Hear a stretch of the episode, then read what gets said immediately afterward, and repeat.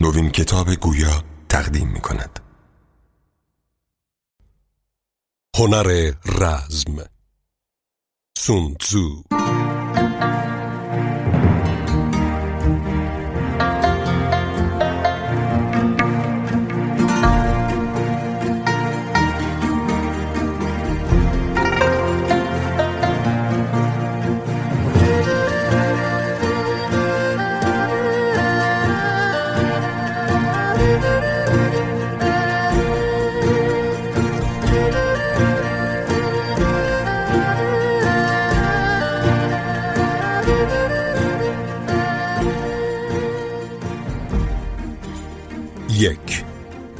طرح نقشه.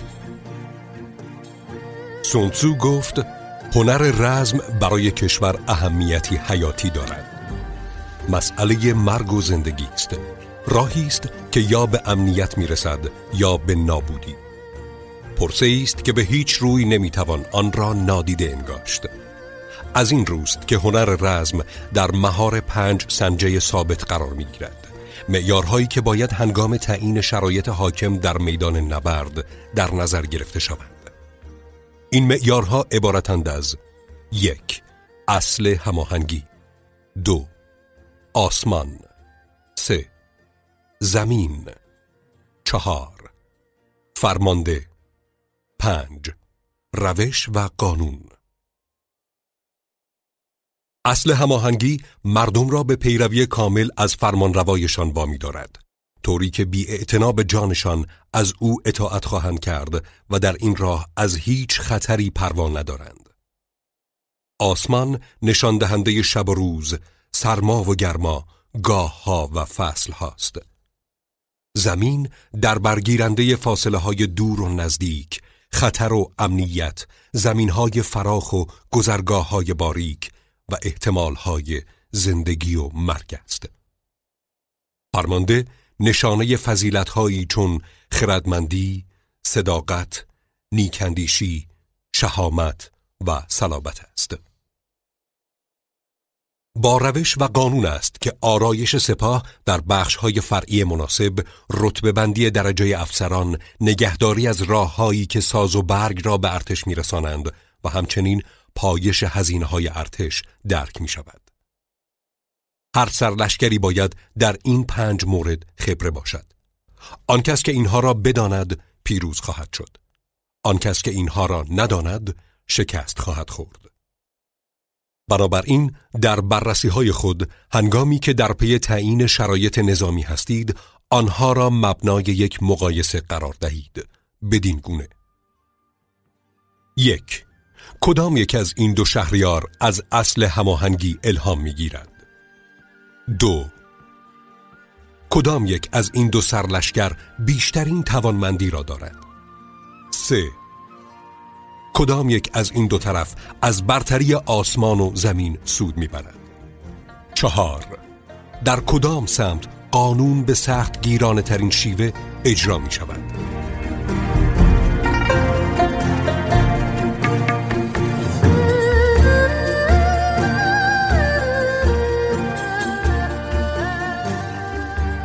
تومو به داستان فوقالعاده جالبی درباره تساو تساو اشاره می کند.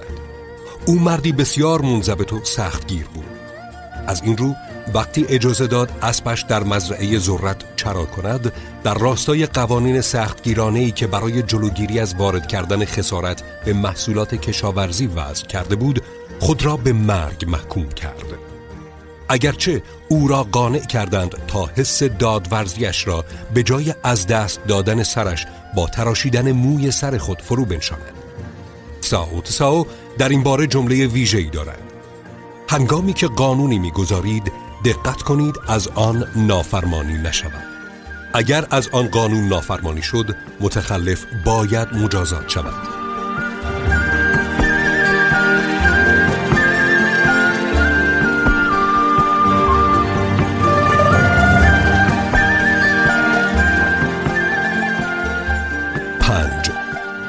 کدام سپاه نیرومندتر است؟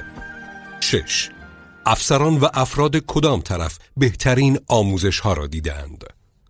هفت در کدام سپاه هر دو روی کرده پاداش و مجازات ثبات بیشتری دارند به کمک این هفت نکته است که می توانم پیروزی یا شکست را پیش بینی کنم سرلشکری که به دقت به اندرز من گوش فرا می دهد و آن را به کار می بندد پیروز خواهد شد. چنین کسی را در جایگاه فرماندهی نگه دارید. سرلشکری که به دقت به اندرز من گوش فرا نمی دهد و آن را به کار نمی بندد از شکست در رنج خواهد بود. چنین کسی را از مقامش برکنار کنید. هنگامی که اندرزهای مرا به کار می‌گیرید هر پیش آمد سودمندی را که فراتر از چهارچوبهای معمول هستند نیز مقتنم شمارید. چنانچه پیش آمد مطلوبی رخ داد باید طرحهای خود را تغییر دهید. تمام جنگاوری بر پایه فریب کاری است. بنابراین هنگام توانایی برای حمله باید وانمود کنیم ناتوان هستیم. هنگام بهرهگیری از نیروهایمان باید وانمود کنیم بی جنب و جوش هستیم. هنگامی که نزدیک هستیم باید کاری کنیم دشمن باور کند بسیار دوریم. هنگامی که بسیار دوریم باید کاری کنیم باور کند نزدیک هستیم. برای فریفتن دشمن تعمه بگذارید. وانمود به بینظمی کنید و او را در هم بکوبید. اگر دشمن از هر سوی در امان است برای نبرد با او آماده باشید. اگر نیرومندتر از شماست از او بگریزید. اگر حریف شما آتشین مزاج است او را خشمگین کنید. خود را به ضعف بزنید تا گردن فرازی کند اگر در حال استراحت است آسودگی را از او بگیرید اگر نیروهای او همبسته هستند جدایشان کنید از سمتی به او حمله کنید که آمادگیش را ندارد جایی ظاهر شوید که انتظار شما را نمی کشد. این ترفندهای رزمی که پیروزی را موجب می شوند نباید از پیش افشا شوند. باید توجه داشت سرلشگری پیروز نبرده است که پیش از شروع جنگ محاسبات بسیاری در معبد خود انجام می دهد. سرلشکری بازنده نبرد است که پیش از شروع جنگ محاسبات اندکی انجام می دهد. از این رو محاسبات بسیار به پیروزی و محاسبات اندک به شکست می انجامد. محاسبات هرچه بیشتر بهتر با توجه به این نکته است که می توانم برنده یا بازنده احتمالی را پیش بینی کنم.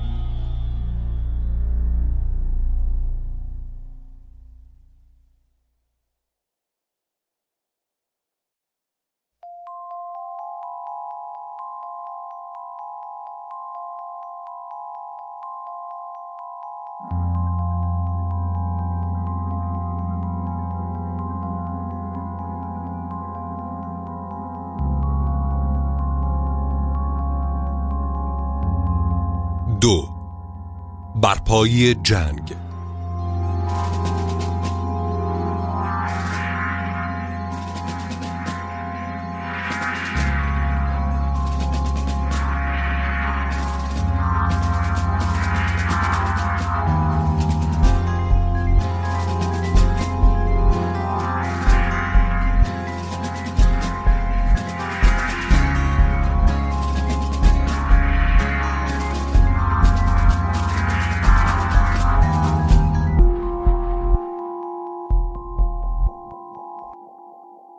سونتسو گفت در عملیات نظامی که میدان نبردی است از یک هزار عرابه جنگی تیز رو و به همان تعداد عرابه جنگی سنگین و یکصد هزار سرباز زرهپوش و آزوقه لازم برای طی مسافتی برابر با یک هزار لی هزینه زادگاه و رزمگاه که شامل پذیرایی از مهمانان فراهم آوردن اقلام کوچکی مانند چسب و رنگ و مبالغی که خرج عرابه ها و جنگ افزارها می شود سر جمع به یک هزار اونس نقره در روز خواهد رسید. چنین مبلغی هزینه پرورش یک سپاه یکصد هزار نفری است. هنگامی که در یک جنگ واقعی شرکت دارید، اگر زمان دستیابی به پیروزی به درازا بکشد، جنگ افزار سربازان کند و از جانفشانی ایشان کاسته خواهد شد. اگر شهری را محاصره کنید، توان شما تحلیل خواهد رفت. همچنین اگر لشکرکشی به درازا بکشد اندوخته کشور برای مقابله با این فشار کارگر نخواهد بود. بدانید هنگامی که جنگ افزارهایتان کند و از جانفشانیتان کاسته می شود آن هنگام که توانتان تحلیل می رود و خزانه تان توهی می گردد دیگر سرداران به ناگهان به پا خواهند خواست تا از ناتوانی شما بهره جویی کنند. در آن صورت هیچ کس هر اندازه خردمند هم که باشد قادر نخواهد بود از پیامدهای پیش رو پیشگیری کند. بنابراین با آنکه درباره شتاب نابخردانه در جنگ می‌دانیم اما زیرکی هرگز با درنگهای طولانی همراه نبوده است. کشوری برای نمونه وجود ندارد که از جنگاوری های طولانی سود برده باشد. تنها آن کس که به خوبی با زیانهای رزم آشنا باشد می‌تواند شیوه سودمند انجام آن را به درستی درک کند. یک جنگ جوی کارکشته برای بار دوم نیرو رسانی نمی شود. عرابه های توشه او نیز بیشتر از دوبار بارگیری نمی شوند. او کسی است که به محض اعلام رزم وقت گرانبهای خود را با منتظر ماندن برای نیروی کمکی هدر نمی دهد. همچنین سپاه خود را برای تدارکات تازه به عقب نمیفرستد بلکه بیدرنگ از جبهه دشمن عبور می کند. این شاید تدبیری بیباکانه باشد اما با وجود استراتژیست های بزرگ از جولیوس سزار گرفته تا ناپلئون بوناپارت می‌توان گفت ارزش زمان یا به عبارتی اندکی جلو بودن از حریف از داشتن نفرات بیشتر یا دقیق ترین حسابگری های مربوط به تجهیزات اهمیت بیشتری دارد. ساز و برگ جنگی را با خود از زادگاهتان بیاورید اما برای آزوغه دشمن را قارت کنید.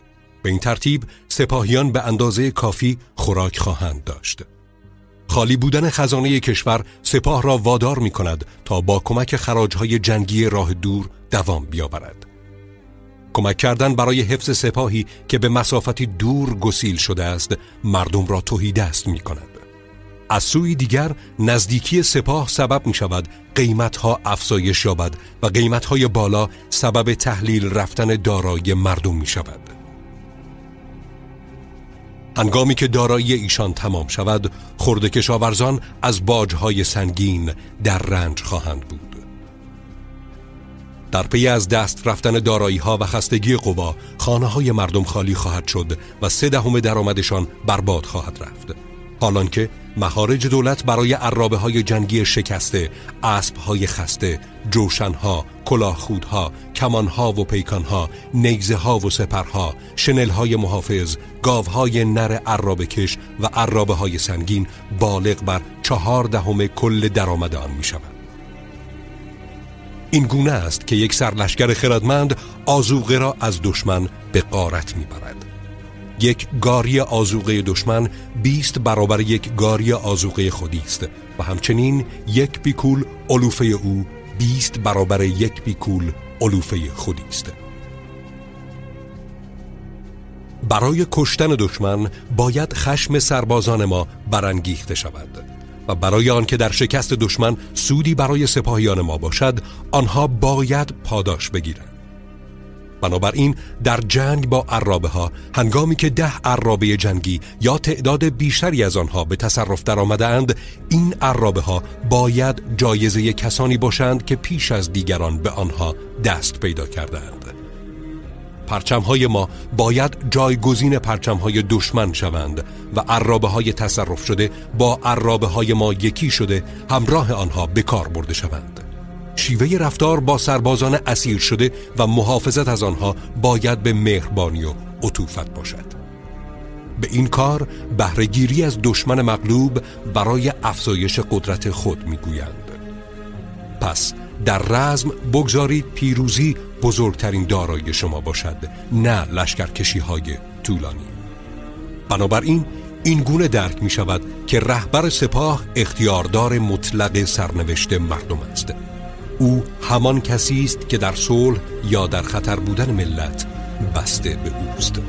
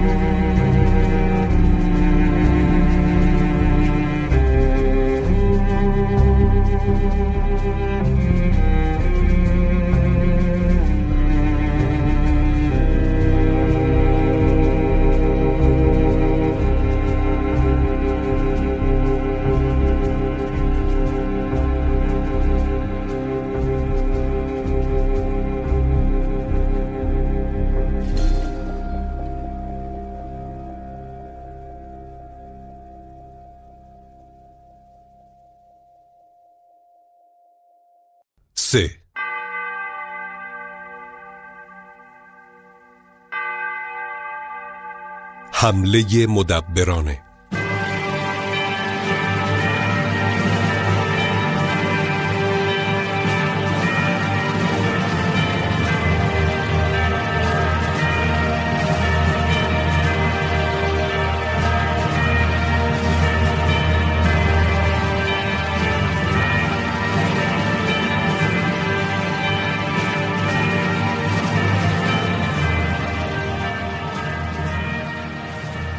سونتسو گفت در هنر رزم راستین بهترین کار در میان تمام کارها آن است که سرزمین دشمن به طور کامل و دست نخورده تسخیر شود. در هم کوبیدن و نابود کردن سرزمین دشمن آنقدرها هم خوب نیست. بنابراین تسخیر دوباره یک سپاه به طور کامل بسیار بهتر از نابود کردن آن است. اسیر کردن یک هنگ، گروهان یا گردان به طور کامل بسیار بهتر از نابود کردن آنهاست. از این رو جنگیدن و پیروز شدن در تمام نبردها اوج برتری نیست. اوج برتری شکستن مقاومت دشمن بدون جنگیدن است. بنابراین بهترین شیوه سرلشکری نقشه براب کردن نقشه های دشمن است. بهترین شیوه بعدی پیشگیری از یکی شدن نیروهای دشمن است. سوم شیوه حمله به سپاه دشمن در میدان نبرد است و بدترین سیاست از این همه محاصره شهرهای برج و بارودار است. قانون این است. تا جایی که امکان دارد از محاصره شهرهای برج و بارودار پرهیز شود. آماده کردن جانپناه قابل حمل پناهگاه های ترابرپذیر و جنگ افزارهای گوناگون سه ماه طول خواهد کشید و انباشتن کپه های خاک پشت دیوارها سه ماه دیگر به طول می انجامد. سرلشکری که در مهار خشم خیش ناتوان باشد سربازانش را وادار می کند مانند حرکت انبوهی از مورچه ها حمله ای شدید و ناگهانی داشته باشند در پی این کار و در حالی که شهر همچنان فتح نشده است یک سوم از مردان او به هلاکت خواهند رسید اینها از پیامدهای ویرانگر یک محاصره هستند بنابراین رهبر کار آزموده افراد دشمن را بدون هر گونه جنگیدن از پای در می آورد. شهرهایشان را بدون محاصره تصرف می کند. او پادشاهی آنها را بدون عملیات دراز مدت در میدان نبرد سرنگون می سازد. او با نیروهایش که سالم و سلامت هستند در برابر قدرت پادشاهی ایستادگی خواهد کرد و بدین گونه بی آنکه سربازی را از دست بدهد پیروزیش کامل خواهد شد. این شیوه یک حمله مدبرانه است. این قانون رزم است که اگر نیروهایمان در برابر نیروی دشمن ده به یک است او را دوره کنیم. اگر پنج به یک است به او حمله کنیم. اگر دو برابر است سپاهمان را به دو بخش تقسیم کنیم بخشی برای رو در روی با دشمن از روبرو و بخشی برای حمله به او از پشت سر اگر او از جبهه جلو پاسخ دهد از پشت سر در هم کوبیده می شود و اگر به عقب توجه کند از جلو به سختی شکست می‌خورد. اگر نیروهایمان با هم برابر بود می توانیم نبرد کنیم. اگر تعدادمان کمی کمتر بود می توانیم از دشمن دوری کنیم. اگر از هر نظر تا اندازه زیادی نابرابر بودیم می توانیم از او بگریزیم. بنابراین اگرچه ممکن است که یک نیروی کوچک جنگ سختی را ایجاد کند اما در پایان مغلوب نیروی بزرگتر می شود. باید توجه داشت که سرلشکر سپر کشور است اگر سپر کشور از هر نظر کامل باشد کشور قوی خواهد بود. اگر این سپر کاستی داشته باشد کشور ضعیف خواهد بود. یک فرمانروا می تواند به سه شیوه برای سپاهش شوربختی بیاورد.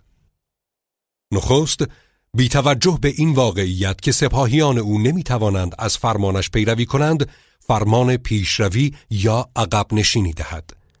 به این حالت دست و بال سپاه را بستن می‌گویند. دوم بی توجه به شرایط حاکم در سپاه به همان شیوهی بر سپاهیانش فرماندهی کند که بر قلم روی فرمان میراند. این کار ذهن سربازان را بیقرار می کند ساو کونگ می‌گوید ارتش و کشور فرق بسیاری با هم دارند. شما نمی توانید ارتش را با نرمش مدیریت کنید. و چانگ یو نیز می‌گوید انسانیت و دادورزی اصول اداره یک کشور هستند نه یک سپاه. از سوی دیگر در اداره یک سپاه فرصت طلبی و انعطاف پذیری بیشتر فضیلت‌های نظامی هستند تا مدنی. سوم زمانی که او افسران سپاهش را بدون نکته سنجی و بی توجه به اصل نظامی تطبیق با شرایط به خدمت بگیرد. این کار اعتماد سربازان را متزلزل می کند تویو می گوید اگر سرلشکری اصل انتباق را نادیده بگیرد نباید قدرت و اختیار را به او سپرد تومو هم اینطور نقل می کند کارفرمای کارآزموده افراد خردمند شجاع آزمند و کودن را به خدمت می گیرد. زیرا فرد خردمند مایل است شایستگی خود را نشان دهد. فرد شجاع دوست دارد شهامت خود را در عمل بروز دهد. فرد آزمند در به دست آوردن مزیتها سریع عمل می کند و فرد کودن حراسی از مرگ ندارد. اما هنگامی که سپاه بیقرار و بدگمان باشد بی تردید دیگر فرمان روایان دشمن مشکل ساز خواهند شد این کار به راحتی در سپاه هرج و مرج به بار می آورد و پیروزی را دور می کند بنابراین باید بدانیم برای پیروزی پنج عامل اصلی وجود دارد. یک آن کس که بداند چه وقت بجنگد و چه وقت نجنگد پیروز خواهد بود. دو آن کس که بداند چگونه نیروهای زیاد و کم را به کار بگیرد پیروز خواهد بود. سه آن کس که سپاه او در همه رده هایش با یک عزم واحد جان بگیرد پیروز خواهد بود. چهار. آن کس که خودش آماده باشد و منتظر گیرانداختن دشمن ناآماده بماند پیروز خواهد بود. پنج. آن کس که اختیار ارتش را در دست داشته باشد و شهریار در کار او دخالت نکند پیروز خواهد بود. این است که گفتند اگر دشمن را بشناسید و خود را بشناسید نباید از نتیجه صدها نبرد حراسناک باشید. اگر خود را بشناسید اما دشمن را نه با هر پیروزی از یک شکست نیز رنجور خواهید شد. اگر نه دشمن را بشناسید و نه خود را در هر نبردی از پای در خواهید آمد.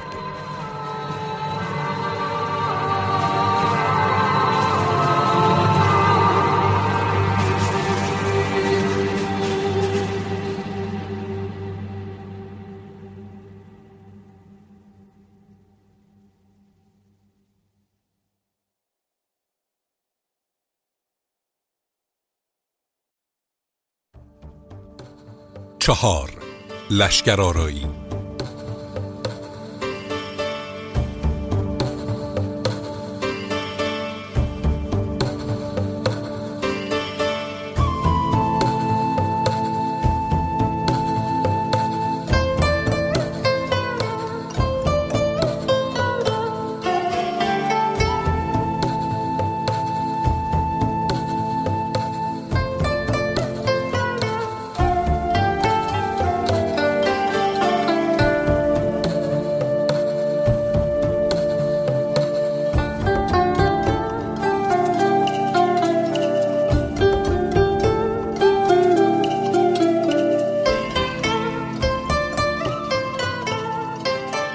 سونتسو گفت جنگجویان خوب دوران کهن نخست احتمال شکست را از خود دور می کردند و سپس به انتظار فرصتی برای شکست دشمن می نشستند.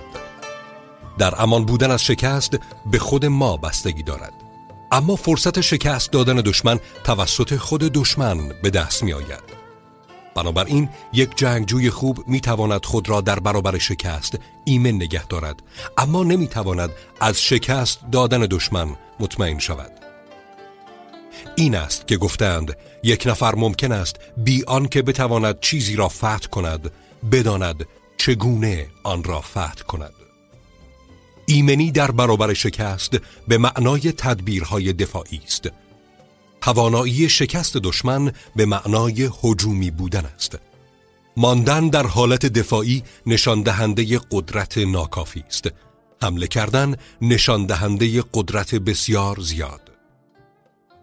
سرلشکری که در دفاع کار آزموده است در پنهانترین شکاف های زمین پنهان می شود آن کس که در حمله کار آزموده است همچون آزرخش از بلندترین بلندی های آسمان فرو می افتد. این گونه است که ما از یک طرف توانایی محافظت از خود را داریم و سوی دیگر پیروزی که کامل شده است. تشخیص پیروزی تنها وقتی که در دایره درک مردم عادی است اوج برتری نیست. همچنین اوج برتری این نیست که اگر بجنگید و پیروز شوید تمام شاهنشاهی بگوید عالی بود. بنا به گفته تومو برتری راستین این است. پنهانی طرح کنیم پنهانی حرکت کنیم نقشه های دشمن را نقشه براب و از اجرای طرحهای او جلوگیری کنیم. به این ترتیب در آخرین روز نبرد بدون ریختن یک قطره خون پیروز خواهیم شد.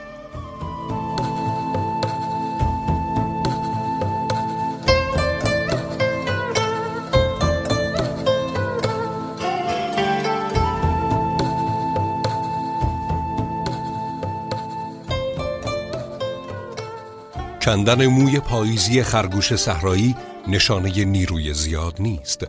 دیدن خورشید و ماه نشانه تیزبینی نیست. شنیدن صدای تندر نشانه تیزگوشی نیست. پیشینیان کسی را جنگجوی زیرک مینامند که نه تنها پیروز می شود بلکه در آسان پیروز شدن نیز سرآمد است. اما پیروزی های او نه آوازهی به خاطر خردمندی به همراه می آورد و نه اعتباری به خاطر شهامت. تومو دلیل این امر را به خوبی توصیف می کند. چرا که پیروزی های او در شرایطی نامشخص به دست آمده است. جهان چیزی از آن نمی‌داند و او به خاطر خردمندیش به شهرت نمی رسد. نظر به اینکه کشور شکست خورده بدون خونریزی تصنیم می شود او اعتباری برای شهامتش به دست نمی آورد. او پیروز بی اشتباه نبردهایش است. اشتباه نکردن چیزی است که به پیروزی قطعیت می بخشد. اشتباه نکردن به معنای پیروز شدن بر دشمنی است که پیشا پیش شکست خورده است. بدین سبب جنگجوی کارآزموده خودش را در موقعیتی قرار می دهد که شکست را ناممکن می سازد و لحظه ای را برای شکست دشمن از دست نمی دهد. این گونه است که در جنگ ها رزمارای پیروز تنها بعد از به دست آوردن پیروزی به نبرد می پردازد. حالان که کسی که شکست سرنوشت اوست نخست می جنگد و سپس به جستجوی پیروزی می پردازد. یک رهبر کاردان به اصل هماهنگی توجه دارد و سخت گیرانه به روش و قانون وفادار است. او این قدرت را دارد که موفقیت را در اختیار داشته باشد. نظامیگری بر پنج شیوه است. نخست سنجش دوم برآورد کمیت سوم محاسبه چهارم مقایسه احتمال ها و پنجم پیروزی. سنجش وجودش را مرهون زمین است. برآورد کمیت مرهون سنجش. محاسبه مرهون برآورد کمیت. مقایسه فرصتها مرهون محاسبه و پیروزی مرهون مقایسه احتمالها. یک سپاه پیروز در برابر یک سپاه سخت شکست خورده به یک وزنه یک پوندی در برابر یک دانه قلات روی کفه ترازو میماند. یورش یک قوای پیروز شونده مانند تقیان آبهای محبوس به درون شکافهای عمیق به عمق یک هزار فاتوم است.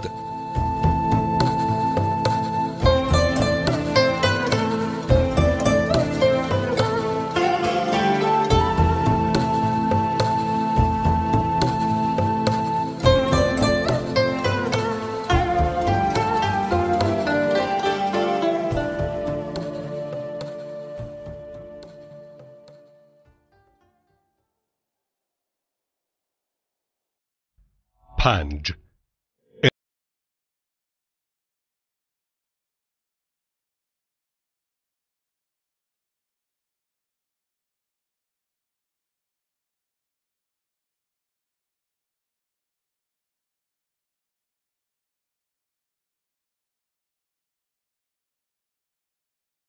اختیار داشتن سپاهی با نفرات بسیار بر همان اصلی استوار است که در اختیار داشتن تنی چند سرباز. چالش همان تقسیم کردن تعداد آنهاست جنگیدن با سپاه بزرگی که در فرمان شماست به هیچ روی با جنگیدن با سپاهی کوچک تفاوت ندارد. چالش همان استقرار نمادها و نشانه هاست. برای اطمینان یافتن از اینکه تمام قشون شما در برابر فشار حمله دشمن ایستادگی می کند و همچنان تزلزل ناپذیر می ماند رزمایش های مستقیم و غیر مستقیم انجام دهید.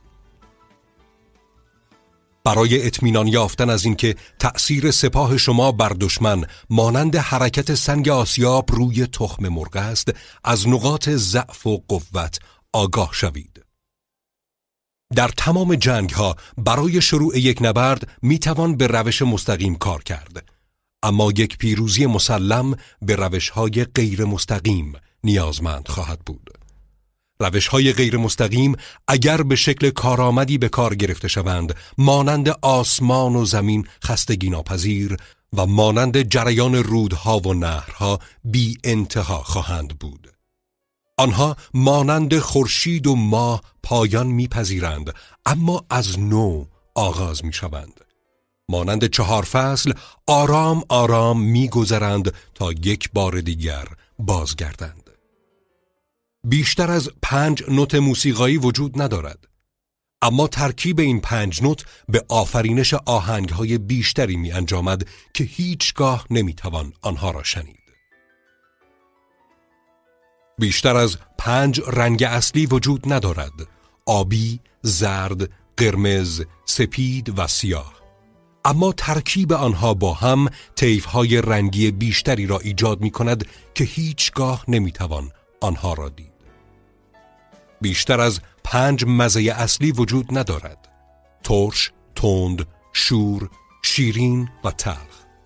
اما ترکیب آنها با هم طعمهای بیشتری را ایجاد می کند که هیچگاه نمی‌توان آنها را مزه کرد. در نبردها بیشتر از دو روش حمله وجود ندارد. روش مستقیم و روش غیر مستقیم. اما ترکیب این دو با هم رشته بی پایانی از رزمایش ها را پدید می آورد. روش های مستقیم و غیر مستقیم به نوبت به یکدیگر ختم می شوند. این حالت به حرکت در دایره بی پایان شباهت دارد چه کسی می تواند تمام احتمالات این آمیزه ها را بررسی کند حجوم سربازان به شتاب سیلابی شباهت دارد که حتی سنگ های سر راه خود را نیز می قلتاند. کیفیت یک تصمیم به شیرجه به هنگام یک شاهین شبیه است که آن را قادر می سازد به قربانیش ضربه بزند و نابودش کند. بنابراین یک جنگجوی کاردان در حملهش شدید و در تصمیم گیری هایش سریع و بیدرنگ خواهد بود. انرژی شاید به کشیدن یک کمان زنبوری شبیه باشد. تصمیم به رها کردن گیره آن کمان. ممکن است در گرماگرم ناآرامی و هیاهوی نبرد همه چیز به ظاهر بینظم باشد و در عین حال هیچ گونه بینظمی در کار نباشد. ممکن است در دل آشفتگی و بحران آرایش شما سر و ته نداشته باشد حالان که شکست ناپذیر است. بینظمی ساختگی بر پایه قانونمندی کامل ترس ساختگی بر پایه شهامت و ضعف ساختگی بر پایه قدرت استوار است پنهان ساختن نظم در سایه بینظمی همان مسئله داشتن بخشهای فرعی است پنهان داشتن شهامت پشت یک حراس نمایشی این پیش فرض را پدید می آورد که اندکی انرژی نهفته وجود دارد. پنهان کردن قدرت پشت ضعف از رزمارایی های مدبرانه متأثر است. چانگیو داستان کاوتسو اولین پادشاه هان را اینطور روایت می کند. او که آرزوی در هم کوبیدن شیونگ نو را داشت جاسوسانی را روانه کرد تا از شرایط آنها خبر بیاورند اما شیونگ نو پیشا پیش با خبر شد و به دقت تمام مردان خوشبنیه و اسبهای پروار خود را پنهان کرد و فقط سربازان بیبنیه و احشام لاغر خود را در معرض دید قرار داد. نتیجه این بود که همه جاسوسان به پادشاه پیشنهاد حمله دادند. تنها کسی که با آنها مخالفت کرد لوچینگ بود. او گفت وقتی دو کشور در جنگ هستند طبیعی است که هر یک از این دو کشور نمایش دروغینی از قدرت خود را به رخ می کشد. با این حال جاسوسان ما چیزی جز کهولت و رنجوری ندیدند. این بی تردید از مکر دشمن است و حمله ما خردمندانه نیست در هر حال پادشاه به توصیه لوچینگ اهمیت نداد در دام افتاد و خود را در محاصره پوتنگ دید. بنابراین جنگجوی کارازمودهی که بتواند دشمن را در حرکت نگه دارد همچنان ظاهری فریبنده را حفظ می کند و به این ترتیب دشمن بر اساس این ظاهر دروغین عمل خواهد کرد او چیزی را فدا می کند که دشمن می تواند به چنگ آورد ساو کونگ می نویسد نمایشی از ضعف و نیاز اجرا کنید. تومو می‌گوید اگر نیروی ما بر دشمن برتری داشته باشد می توانیم برای اقوای او وانمود به ضعف کنیم اما اگر نیروهای ما ضعیفتر باشد برای آنکه دشمن از ما دور شود باید باور کند که ما قوی هستیم در واقع تمام حرکت های دشمن باید بر اساس علامت هایی باشد که ما انتخاب می کنیم. به این داستان از سونپین نواده سونوو توجه کنید.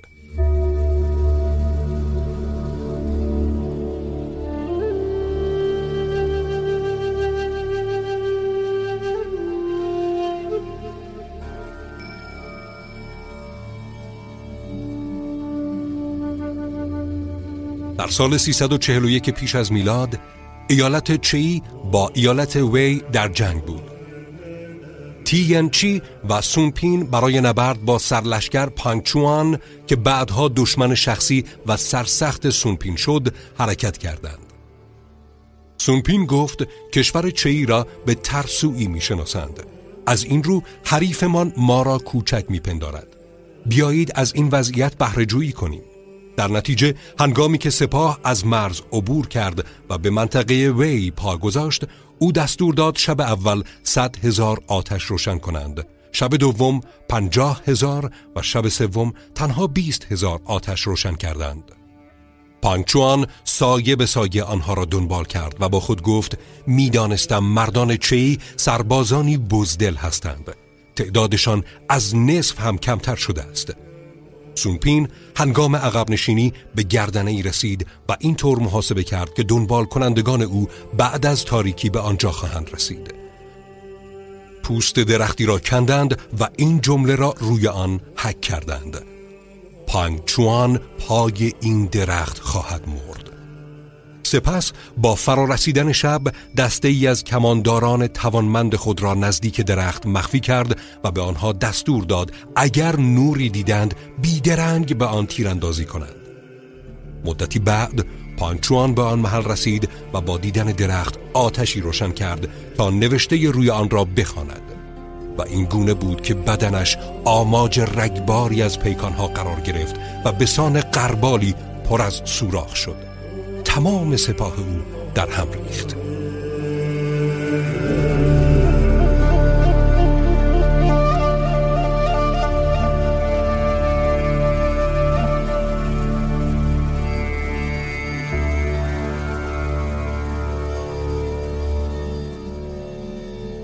جنگجوی کارازموده دشمن را با دامفکنی در حال پیشروی نگه می دارد. سپس با چند مرد زبده به انتظارش می نشیند. یک جنگاور زیرک به دنبال تأثیر انرژی مرکب است و از افراد انتظار بیش از حد ندارد چرا که او در گزینش افراد مناسب و به کارگیری انرژی مرکب تواناست. هنگامی که او با انرژی مرکب کار می کند جنگجویانش به سان الوارها یا سنگهای قلتان می شوند چرا که این طبیعت الوار یا سنگ است که روی سطح صاف بی حرکت بماند و روی سطح شیبدار حرکت کند. اگر چهار گوشه است بایستد. اما اگر گرد است به پایین قلط بخورد. بنابراین انرژی به فعل رسیده توسط جنگجویان خوب همانند شتاب سنگی گرد است که به پایین کوهی با هزاران پا ارتفاع قلتانده شده است. این هم از موضوع انرژی.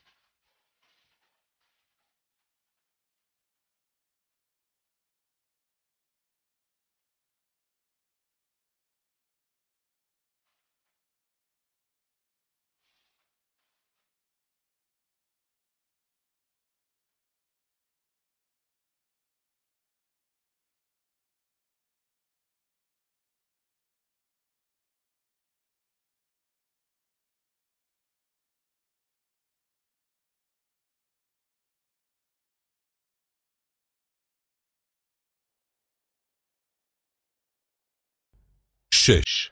نقاط قوت و ضعف.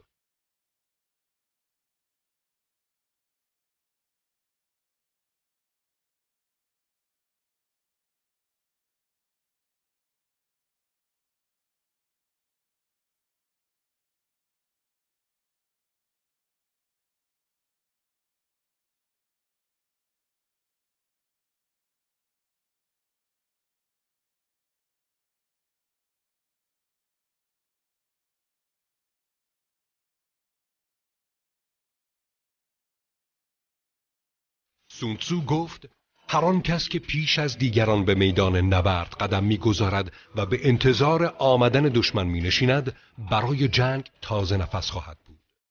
هر آن کس که بعد از دیگران به میدان می آید و مجبور است با شتاب سر به جنگ بگذارد خسته و بیرمق خواهد رسید. بنابراین یک جنگاور زیرک اراده خود را بر دشمن تحمیل می کند اما اجازه نمی دهد اراده دشمن بر او تحمیل شود. او با امتیاز دادن به دشمن می‌تواند او را وادار کند تا به میل خودش نزدیک شود یا آنکه با وارد آوردن خسارت نزدیک شدن دشمن به خود را ناممکن می‌سازد. اگر دشمن در حال استراحت است او را به سطوح می آورد اگر ذخیره غذایی بسیار خوبی دارد او را به گرسنگی می کشاند اگر خاموش و بی صدا اردو زده است او را مجبور به جابجایی می کند. در مکانهایی ظاهر شوید که دشمن باید برای دفاع شتاب زده عمل کند. بسیار سریع به مکانهایی بروید که انتظار شما را ندارد. یک سپاه اگر در سرزمینی حرکت کند که دشمن در آن حضور ندارد می‌تواند بی آنکه درمانده شود مسافت زیادی را پیشروی کند. اگر فقط به مکانهای بیدفاع حمله کنید از موفقیت در حمله های خود مطمئن خواهید بود. اگر فقط مکانهای غیرقابل حمله را در دست داشته باشید از امنیت دفاع خود مطمئن خواهید بود.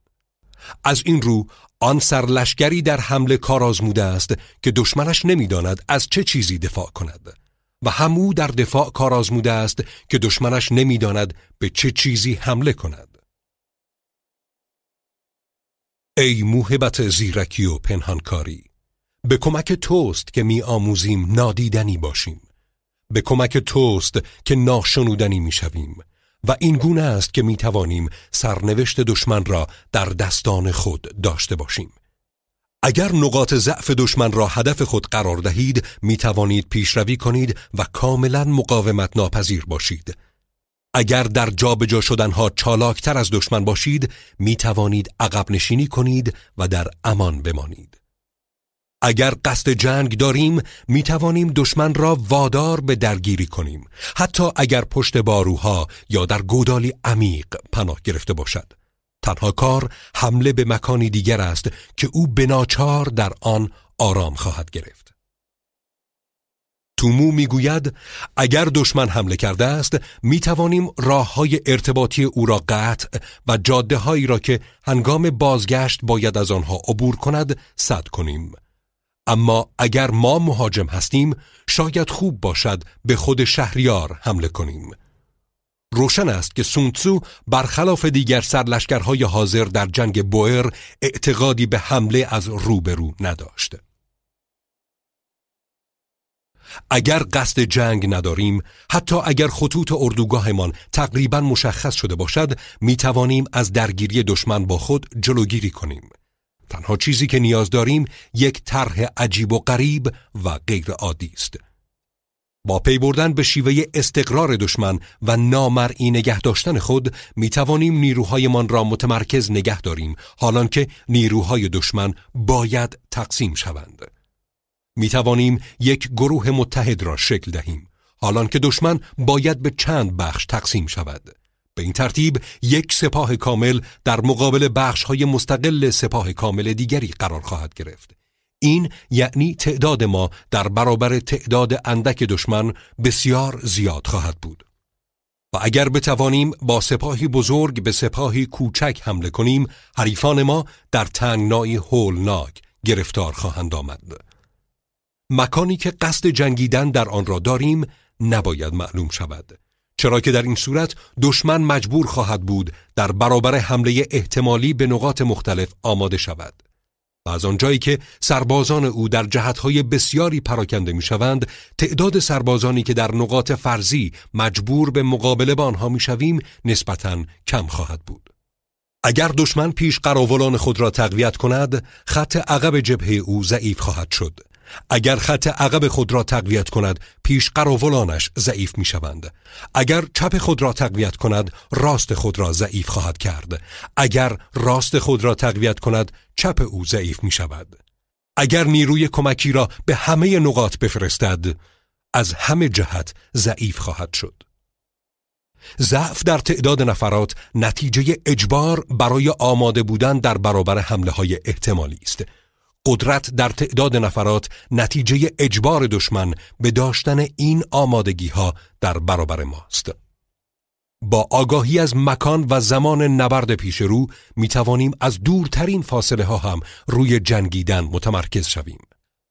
اما اگر نه زمان معلوم باشد نه مکان آنگاه چپ در یاری رساندن به راست ناتوان خواهد بود و راست نیز به همان اندازه در یاری رساندن به چپ ناتوان خواهد بود.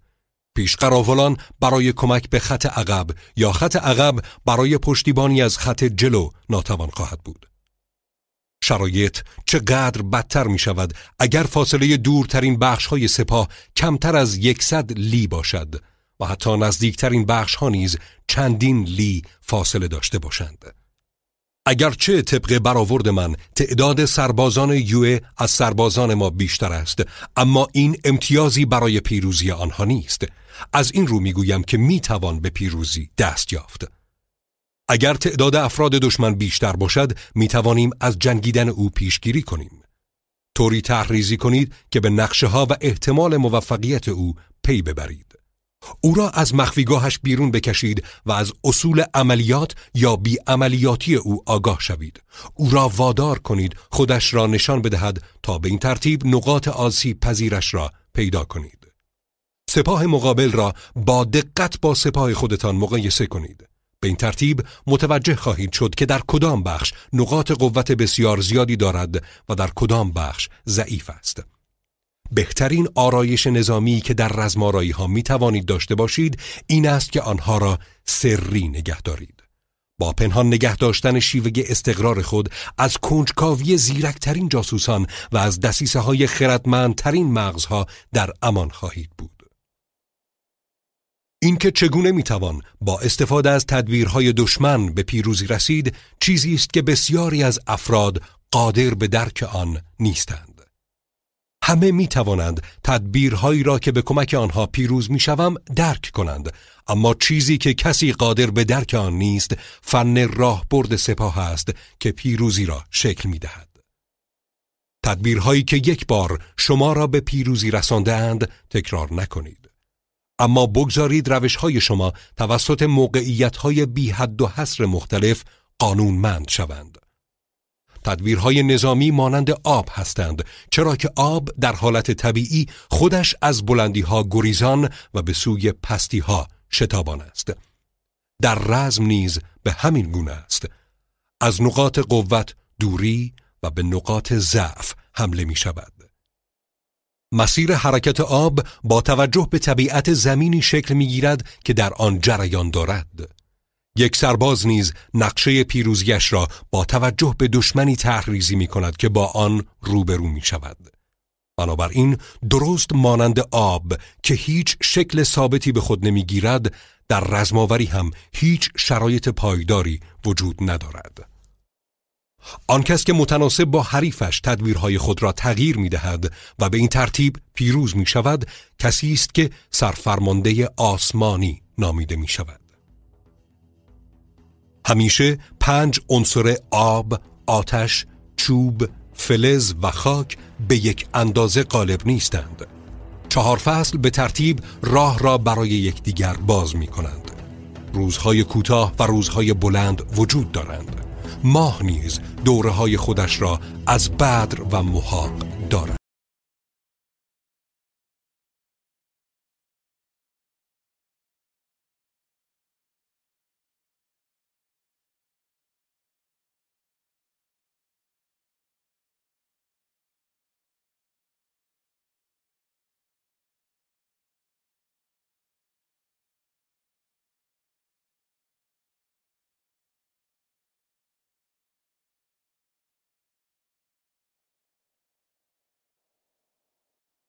هفت رزمایش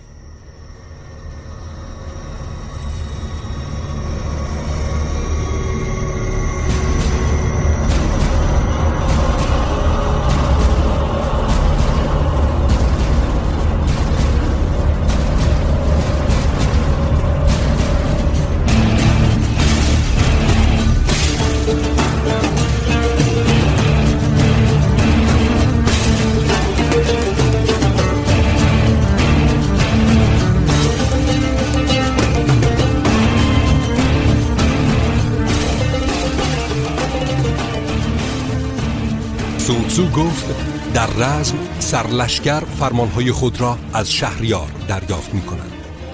او در حالی که سپاهی را جمع کرده و نیروهایش را متمرکز ساخته است باید پیش از برپا کردن اردوگاهش عوامل مختلف را با هم یک دست و هماهنگ کند بعد از آن نوبت به رزمایش تدبیری می رسد که کاری دشوارتر از آن نیست دشواری رزمایش تدبیری به دلیل تبدیل ناراست به راست و بدبیاری به دستاورد است. بنابراین در پیش گرفتن یک مسیر دور و دراز و پرپیچ و خم پس از فریفتن دشمن و دور شدن از راه او و نقشه کشیدن برای رسیدن به هدف پیش از دشمن حتی اگر بعد از او حرکت کرده باشیم نشان دهنده هنر گمراه کردن است. تومو داستان راهپیمایی چاوشی را در سال 270 پیش از میلاد برای شکستن محاصره شهر اویو نقل می کند که تقریبا به اشغال سپاه چین درآمده بود. پادشاه چاو نخست با لینپو درباره تلاش برای نجات شهر مشورت کرد. اما لینپو اینطور فکر می کرد که تا آن شهر فاصله بسیار زیادی دارند و منطقه میان این دو بسیار ناهموار و پر از پستی و بلندی است. اعلی حضرت رو به چاوشی کرد. کسی که به خوبی خطرناک بودن این پیاده روی را تایید کرده بود. اما او سرانجام گفت ما به سان دوموش در یک سوراخ با هم جنگ خواهیم کرد و آنکه شهامت بیشتری داشته باشد پیروز خواهد شد. پس همراه با سپاهش پایتخت را ترک کرد. اما تنها به اندازه سیلی دور شده بود که ایستاد تا سنگرسازی کند. او برای 28 روز به محکم کردن استحکامات خود پرداخت و توجه داشت که جاسوسان این موضوع را به اطلاع دشمن برسانند. سرلشکر چین بسیار خوشحال شد و دیرکرد دشمن خود را به این موضوع ربط داد که شهر محاصره شده در کشور هان واقع است و در واقع بخشی از سرزمین چاو نیست. اما زمان زیادی از بازگشت جاسوسان نگذشته بود که چاوشی دو روز و یک شب به سختی راه پیمایی کرد و با چنان سرعت فوق‌العاده‌ای به میدان نبرد رسید که پیش از باخبر شدن دشمن توانست تپه شمالی را به تصرف خود درآورد. نیروهای چین شکست سختی را تجربه کردند و مجبور شدند هرچه سریعتر شهر اویو را آزاد کنند و از سمت مرزها عقب نشینی کردند. رزمایش با سپاه سودمند است. اما با یک گروه بینظم خطرناکترین کار است. اگر جهت بهرهجویی از مزیتی سپاه کاملا مجهزی را گسیل کنید این احتمال وجود دارد که بسیار دیر هنگام به آن مزیت دست یابید. از طرف دیگر گسیل داشتن یک ستون ضربتی به سوی هدف به قربانی شدن تجهیزات و اندوخته ها می انجامد. بنابراین اگر به افرادتان دستور دهید که برای کارزار آماده شوند و آنها را وادار کنید شبان روز و بدون توقف تا دو برابر مسافت معمول یک مسیر را پیشروی کنند یا برای دستیابی به مزیتی مسافتی برابر با یکصد لی را طی کنند رهبران هر سه بخش شما به دست دشمن اسیر خواهند شد. زیرا مردان قویتر در پیشاپیش سپاه حرکت خواهند کرد و مردان خسته و وامانده عقب خواهند افتاد و با این طرح تنها یک دهم سپاه شما به مقصد خواهد رسید. اگر برای خونسا کردن رزمایش دشمن پنجاه لی پیشروی کنید رهبر بخش نخست خود را از دست خواهید داد و تنها نیمی از سربازان شما به هدف خواهند رسید. اگر برای همان هدف مسافتی برابر با سیلی پیشروی کنید دو سوم سپاه شما خواهند رسید. می‌توان این طور پنداشت که یک سپاه بدون قطاری از ابزار و تدارکات سپاهی از دست رفته است بدون آزوقه از دست رفته است بدون ملزومات اصلی از دست رفته است. نمی توانیم با همسایگان خود متحد شویم مگر آنکه با طرحهای آنها آشنا باشیم. برای رهبری یک سپاه در حال حرکت آماده نخواهیم بود مگر آنکه با مشخصات آن کشور کوهها و جنگلهای آن چالدامها و پرتگاههای آن مردابها و باطلاقهای آن آشنا باشیم. از مزیت‌های طبیعی بهرهمند نخواهیم شد مگر آنکه از راهنمایان محلی استفاده کنیم. در رزم ظاهرسازی کنید و کامیاب خواهید شد. قشون خود را چه متمرکز کنید چه تقسیم تصمیمی است که باید با توجه به شرایط گرفته شود. سریع چون باد فشرده چون جنگل باشید. در یورش و چپاول چون آتش باشید در استواری چون کوه. طرحهای خود را چون شب تاریک و غیرقابل نفوذ نگه دارید و هنگامی که در حرکت هستید مانند آزرخش فرو بیفتید. هنگامی که روستاها را غارت می کنید قنیمت را بین افرادتان تقسیم کنید. هنگامی که روی جدیدی را تصرف می کنید آن را به سود سربازان خود تقسیم کنید. پیش از حرکت تأمل کرده و حساب شده اقدام کنید. آن کس پیروز خواهد شد که هنر گمراه کردن را آموخته باشد. این است هنر رزمایش. در کتاب مدیریت سپاه آمده است در میدان نبرد سخنان چندان که باید به دور دست ها منتقل نمی شوند. به همین دلیل است که تبل ها و گانگ ها ساخته شدند. اشیای معمولی نیز آنقدر که باید به خوبی دیده نمی شوند. به همین دلیل است که درفش ها و پرچم ها ابداع شدند. گانگ ها و تبل ها، درفش ها و پرچم ها ابزاری هستند که گوش ها و چشم های قشون را روی یک نقطه خاص متمرکز می کنند. بنابراین در قشونی که به صورت یک واحد متحد شکل می‌گیرد تکروی رو به جلوی سربازان شجاع یا عقب نشینی سربازان جبون و تنها ناممکن می شود.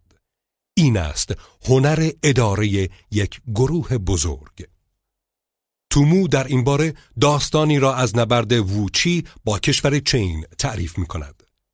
پیش از شروع نبرد یکی از سربازان او که مردی با شهامت منحصر به فردی بود به طور ناگهانی و به تنهایی رو به جلو یورش می‌برد و با سر دو تن از افراد دشمن به اردوگاه برمیگردد. ووچی بیدرنگ دستور می‌دهد او را اعدام کنند. در آن هنگام یکی از افسران که جرأت اعتراض داشت گفت این مرد سرباز خوبی بود و نباید اعدام می‌شد. ووچی پاسخ داد من کاملا ایمان دارم که او سرباز خوبی بود اما سر او را قطع کردم زیرا او بدون دستور عمل کرده بود در جنگ های شبانه از نشانگرها و تبلها بسیار استفاده کنید و در جنگ های روزانه درفش ها و پرچم ها را به عنوان ابزاری برای اثرگذاری بر گوش ها و چشم های سپاهیان خود به کار بگیرید. این احتمال وجود دارد که تمام سپاهیان روحیه خود را از دست بدهند یا آنکه سپه سالار نیز حضور ذهن نداشته باشد. لیچوان و دیگران حکایتی را درباره تساو کوی یکی از دست پرورده های دوک چوانگ از اهالی لو تعریف می کند. کشور چی به کشور لو حمله کرد و دوک بعد از اولین صدای تبل های دشمن تصمیم گرفت در نبرد چوانگ چو حاضر شود. اما تساو گفت اکنون نه و بعد از آنکه تبلها برای بار سوم به صدا درآمدند دستور حمله را دریافت کرد آنها به جنگ پرداختند و سرانجام سربازان چی شکست خوردند. دوک درباره علت این درنگ سوال کرد و تساوکوی پاسخ داد در یک نبرد روحیه دلاورانه همه چیز است. اولین صدای تبل این روحیه را ایجاد می کند. اما تبل دوم از این شور کم می کند و بعد از آنکه تبل جنگ برای بار سوم نواخته شد تمام این روحیه از بین می رود. من زمانی حمله کردم که روحیه آنها افول کرده بود و روحیه ما در اوج خودش بود. این بود که پیروز شدیم. ووتسو روحیه را در رتبه اول چهار تأثیر مهم در جنگ قرار می دهد. او می‌گوید ارزش یک سپاه کامل که قشونی قدرتمند متشکل از یک میلیون سرباز است تنها به یک نفر بستگی دارد این است تأثیری که روحیه دارد خاطر نشان می شود که روحیه یک سرباز در سهرگاه در اوج است در نیم روز روحیهش آرام آرام رو به کاهش می‌گذارد و در شبانگاه ذهن او تنها به بازگشت به اردوگاه میل دارد بنابراین یک سرلشکر باهوش از سپاهی که روحیه بالایی دارد پرهیز می کند. اما هنگامی که بیحال است و میل به بازگشت دارد به او حمله ور می شود. این است هنر بررسی حالتهای روحی. منظم و آرام منتظر بروز نشانه های بینظمی و همهمه در دل دشمن ماندن. این است هنر خیشتنداری. نزدیک بودن به هدف در حالی که دشمن همچنان از آن دور است انتظار کشیدن در آرامش در حالی که دشمن در رنج و مشقت است. غذای خوب داشتن در حالی که دشمن سخت گرسنه است. این است هنر مدیریت قدرت خود. از بستن راه بر دشمنی که درفشهایش بهترین نظم را دارد خودداری کنید. از حمله به دشمنی که آرام ایستاده و آرایشی مطمئن دارد خودداری کنید. این است هنر بررسی اوضاع یکی از اصول نظامی این است که برای رو در روی با دشمن از تپه ها بالا نروید و با او هنگامی که از تپه به پایین می آید نیز رو در نشوید. دشمنی را که وانمود به فرار می کند دنبال نکنید. به سربازانی که بسیار خشمگین هستند حمله نکنید. فریب طعمه دشمن را نخورید. راه را بر سپاهی که به خانه برمیگردد نبندید. هنگامی که سپاهی را دوره می کنید راهی را برای گریز او باز بگذارید. به دشمنی که درمانده و نومیده است بیش از حد فشار وارد نکنید. کسی که دلش به بازگشت به خانه میل دارد تا سرحد مرگ در برابر هر تلاشی که راه او را صد کند به جنگ می ایستد و از این رو برای مبارزه حریفی بس خطرناک است. این بدان معنی نیست که به دشمن اجازه فرار دهیم. هدف همانطور که تومو می‌گوید این است که او باور کند راهی به سوی ایمنی وجود دارد و به این ترتیب مانع این می‌شویم که در اثر نومیدی با شهامت پیکار کند. تومو در ادامه با شوخ طبعی می‌گوید بعد از آن شما می توانید او را در هم بکوبید چن هاو می‌گوید هنگامی که پرندگان و جانوران به دام میافتند با چنگال ها و دندان های خود تلاش می کنند. چانگیو می‌گوید اگر دشمن شما قایقهای خود را به آتش کشیده باشد دیگهای خود را خراب کرده باشد و آماده آن باشد که همه چیز را برای نبرد به خطر بیاندازد نباید در تنگنا قرار بگیرد هوشی این موضوع را با تعریف کردن داستانی از زندگی ین چینگ توضیح می دهد. در سال 945 میلادی آن سرلشکر به همراه همتای خود تو چونگ وی در محاصره سپاه بزرگ و قدرتمند خیتانها قرار گرفت.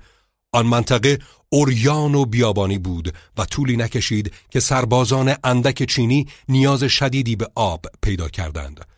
چاهایی که حفر کرده بودند خشک شدند و سربازان به چلاندن تکه های گل و مکیدن رطوبت آنها روی آوردند. رسته های آنها به سرعت کوچکتر می‌شد. سرانجام فوین چینگ گفت ما مردان ناامیدی هستیم بسیار بهتر است که برای کشورمان بمیریم تا آنکه با دستانی در زنجیر اسیر شویم باد شدیدی از سمت شمال شرق وزیدن گرفت که هوا را تیره و تار کرد و ابرهای متراکمی از قبار و خاک پدید آمد. تو چونگوی پیش از آن که برای حمله آخر تصمیم بگیرد منتظر شد تا هوا آرام شود. اما خوشبختانه افسر دیگری با نام لی شو چنگ در درک فرصت سریعتر بود و گفت تعداد آنها بسیار و تعداد ما اندک است. اما در گرماگرم این طوفان شن نمی توانند تعداد ما را تشخیص دهند. پیروزی با جنگجوی پرتلاش است و باد بهترین متحد ماست. در نتیجه فوین چینگ با سوار نظام خود حمله بی امان و بسیار غیر منتظر را صورت داد. آن سربازان را به حرکت درآورد و موفق شد به امنیت دست پیدا کند. این است هنر جنگاوری.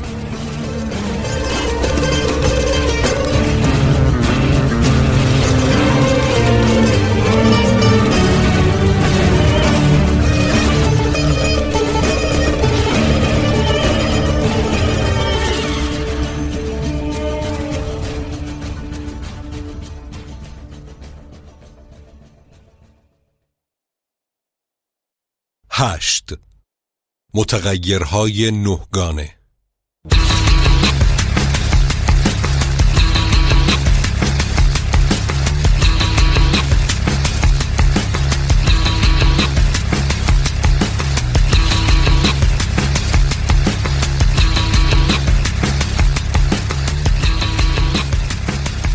سونتسو گفت در رزم سرلشکر فرمانهای خود را از شهریار دریافت می کند او سپاهش را گرد می آورد و نیروهایش را متمرکز می کند هنگامی که در سرزمینی سخت هستید اردو نزنید. در سرزمینی که راه های اصلی همدیگر را قطع می کنند با متحدان خود همدست شوید. در مکانهای متروک و خطرناک درنگ نکنید. در مکانهای محصور باید به حیله رزمی روی آورید. در مکانهای مرگبار باید بجنگید. راههایی هستند که نباید در پیش گرفته شوند. سپاهیانی که نباید به آنها حمله شود. شهرهایی که نباید محاصره شوند. مکانهایی که نباید بر سر آنها جنگید. فرمانهایی از جانب شهریار صادر می شوند که نباید از آنها اطاعت کرد. ساکونگ تصویر جالبی را از یکی از تجربه های شخصیش ارائه می کند. هنگام حمله به قلمرو هسوچو او از شهر هواپی که درست سر راهش قرار داشت چشم پوشی و به سمت قلب کشور پیشروی کرد. این کار تدبیری عالی به شمار می رفت که با تصرف دست کم چهارده شهر از شهرهای آن منطقه پاداش داده شد. چانگیو می گوید نباید به شهری حمله کنیم که بعد از تصرفش نتوانیم آن را حفظ کنیم یا آنکه اگر آن شهر را ترک کنیم مشکل ساز خواهد شد. هنگامی که از هسونیینگ خواسته شد تا به پیانگ حمله کند او پاسخ داد آن شهر کوچک و بسیار مستحکم است حتی اگر موفق شوم آن را تصرف کنم شاهکاری نظامی نخواهد بود حالان که اگر شکست بخورم خود را مورد تمسخر قرار دادم در سده هفدهم محاصره همچنان بخش بزرگی از جنگ ها را تشکیل می‌داد. این تورن بود که توجه افکار را به سمت راهپیمایی ها، عقبگردها و رزمارایی ها معطوف کرد. او گفت اشتباه بزرگی خواهد بود که افراد هنگام تسخیر یک شهر جان خود را از دست بدهند حالان که با همان تعداد سرباز می توانند ایالتی را تصرف کنند. سرلشکری که کاملا به مزیت‌های متغیرهای نهگان آگاه باشد می‌داند چگونه قشونش را مدیریت کند سرلشکری که اینها را نمی‌داند شاید به خوبی با نقشه کلی کشور آشنا باشد اما قادر نخواهد بود دانش خود را عملی کند بنابراین آن رزمجویی که در گوناگونی طرحهای خود در هنر رزم به کاردانی نرسیده است حتی با وجود آشنایی با این پنج مزیت در استفاده بهینه از مردان خود شکست خواهد خورد. چیالین در این باره به پنج شیوه سودمند کلی و روشن اشاره می کند که عبارتند از اگر راه به خصوصی وجود دارد که کوتاه است باید آن را در پیش گرفت. اگر سپاهی جدا افتاده است باید به آن حمله کرد. اگر شهری در شرایط بسیار بدی قرار دارد باید محاصره شود. اگر می توان به موضعی حمله کرد باید این کار را انجام داد. و اگر دستور فرمانروا با عملیات نظامی هماهنگی دارد باید از آن دستور پیروی کرد. اما شرایطی وجود دارد که گاه مانع بهرهجویی سرلشکر از این فرصت ها می شود برای مثال راه به خصوصی وجود دارد که کوتاهترین راه است. اما اگر سرلشکر بداند که آن مسیر پر از موانع طبیعی است یا آنکه دشمن در آن کمین کرده است او آن راه را در پیش نخواهد گرفت. گاهی نیز می‌توان به نیروی دشمن حمله ور شد. اما اگر او بداند که سربازان دشمن بسیار فشرده هستند و احتمال شکست وجود دارد از حمله دست خواهد کشید. و مانند اینها از این رو در طرحهای یک رهبر خردمند ملاحظات مربوط به برتری ها و کاستی ها در هم آمیخته خواهند شد.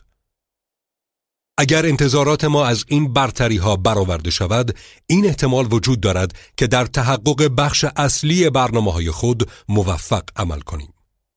از سوی دیگر اگر در گرماگرم مشکلات همواره آمادگی بهرهمندی بیدرنگ از فرصتها را داشته باشیم می توانیم خود را از بد بیاری برهانیم. با وارد آوردن ضربه و خسارت به سران دشمن از قدرت آنها بکاهید. برایشان مشکل آفرینی کنید و همواره درگیرشان نگه دارید. جاذبه های فریبا فراهم آورید و آنها را وادار کنید به نقاط فرضی مورد نظرتان هجوم برند. چیالین روش های متعددی را برای وارد آوردن آسیب مطرح می کند که بعضی از آنها تنها به یک ذهن شرقی خطور می کند. بهترین و خردمندترین افراد دشمن را اقوا کنید تا بدین گونه دشمن بدون مشاور بماند. خیانت را در سرزمین دشمن رواج بده تا بدین گونه سیاست های دولت بی اثر شود. دستیس چینی و فریبکاری را برانگیز تا بدین گونه میان فرمانروا و وزیران او بذر اختلاف و نفاق پاشیده شود. به کمک تدبیرهای هنرمندانه رابطه میان سربازان او را تیره و تار کرده به هدر رفتن خزانه او کمک کن. با هدیه های مزورانه اصول اخلاقی او را به سوی تباهی و او را به افراتیگری سوق بده با زنان زیبا ذهن او را ناآرام و متزلزل کن. هنر رزم به ما می آموزد به احتمال نیامدن دشمن تکیه نکنیم بلکه به آمادگی خودمان برای پذیرفتن او متکی باشیم. نه به این احتمال که او حمله نخواهد کرد بلکه به این واقعیت که ما مکان خود را یورش ناپذیر کرده ایم. پنج اشتباه خطرناک وجود دارند که ممکن است بر عملکرد یک سرلشکر اثرگذار باشند یک شهامت بدون پیشندیشی که به نابودی می انجامد. دو ترسویی که به اسارت می انجامد. سه آتش مزاجی که می تواند با هر توهینی برانگیخته شود. تومو می‌گوید که یا سینگ در سال 357 پیش از میلاد هنگام رو در روی با هوانگ می، تنگ چیانگ و چند تن دیگر خود را پشت باروها حبس و از جنگیدن ممانعت کرده بود. تنگ چیانگ گفت دشمن ما تندخوست و براحتی تحریک می شود. بیایید یورش های ناگهانی و پی در پی داشته باشیم و دیوارها را بشکنیم تا او به خشم آمده بیرون بیاید. به محض که بتوانیم سپاه او را به جنگ واداریم او شکار ما خواهد شد. این نقشه اجرا شد. یا سینگ برای جنگیدن بیرون آمد و فرار ساختگی دشمن او را به جایی دور تا سان یوان کشاند و سرانجام مورد حمله قرار گرفت و کشته شد. چهار. فخر جویی که در برابر شرم آسیب پذیر است. پنج. دلواپسی بیش از اندازه برای افراد که او را در معرض نگرانی و زحمت قرار می دهد.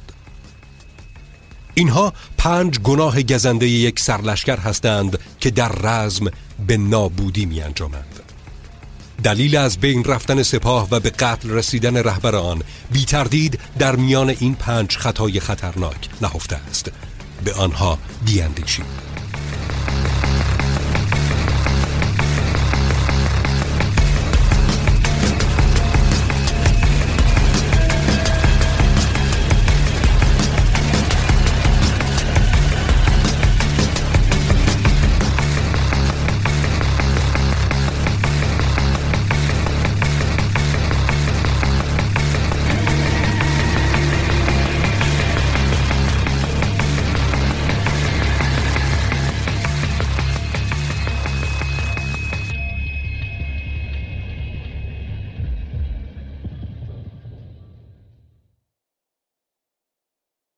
نه. راهپیمایی لشکر.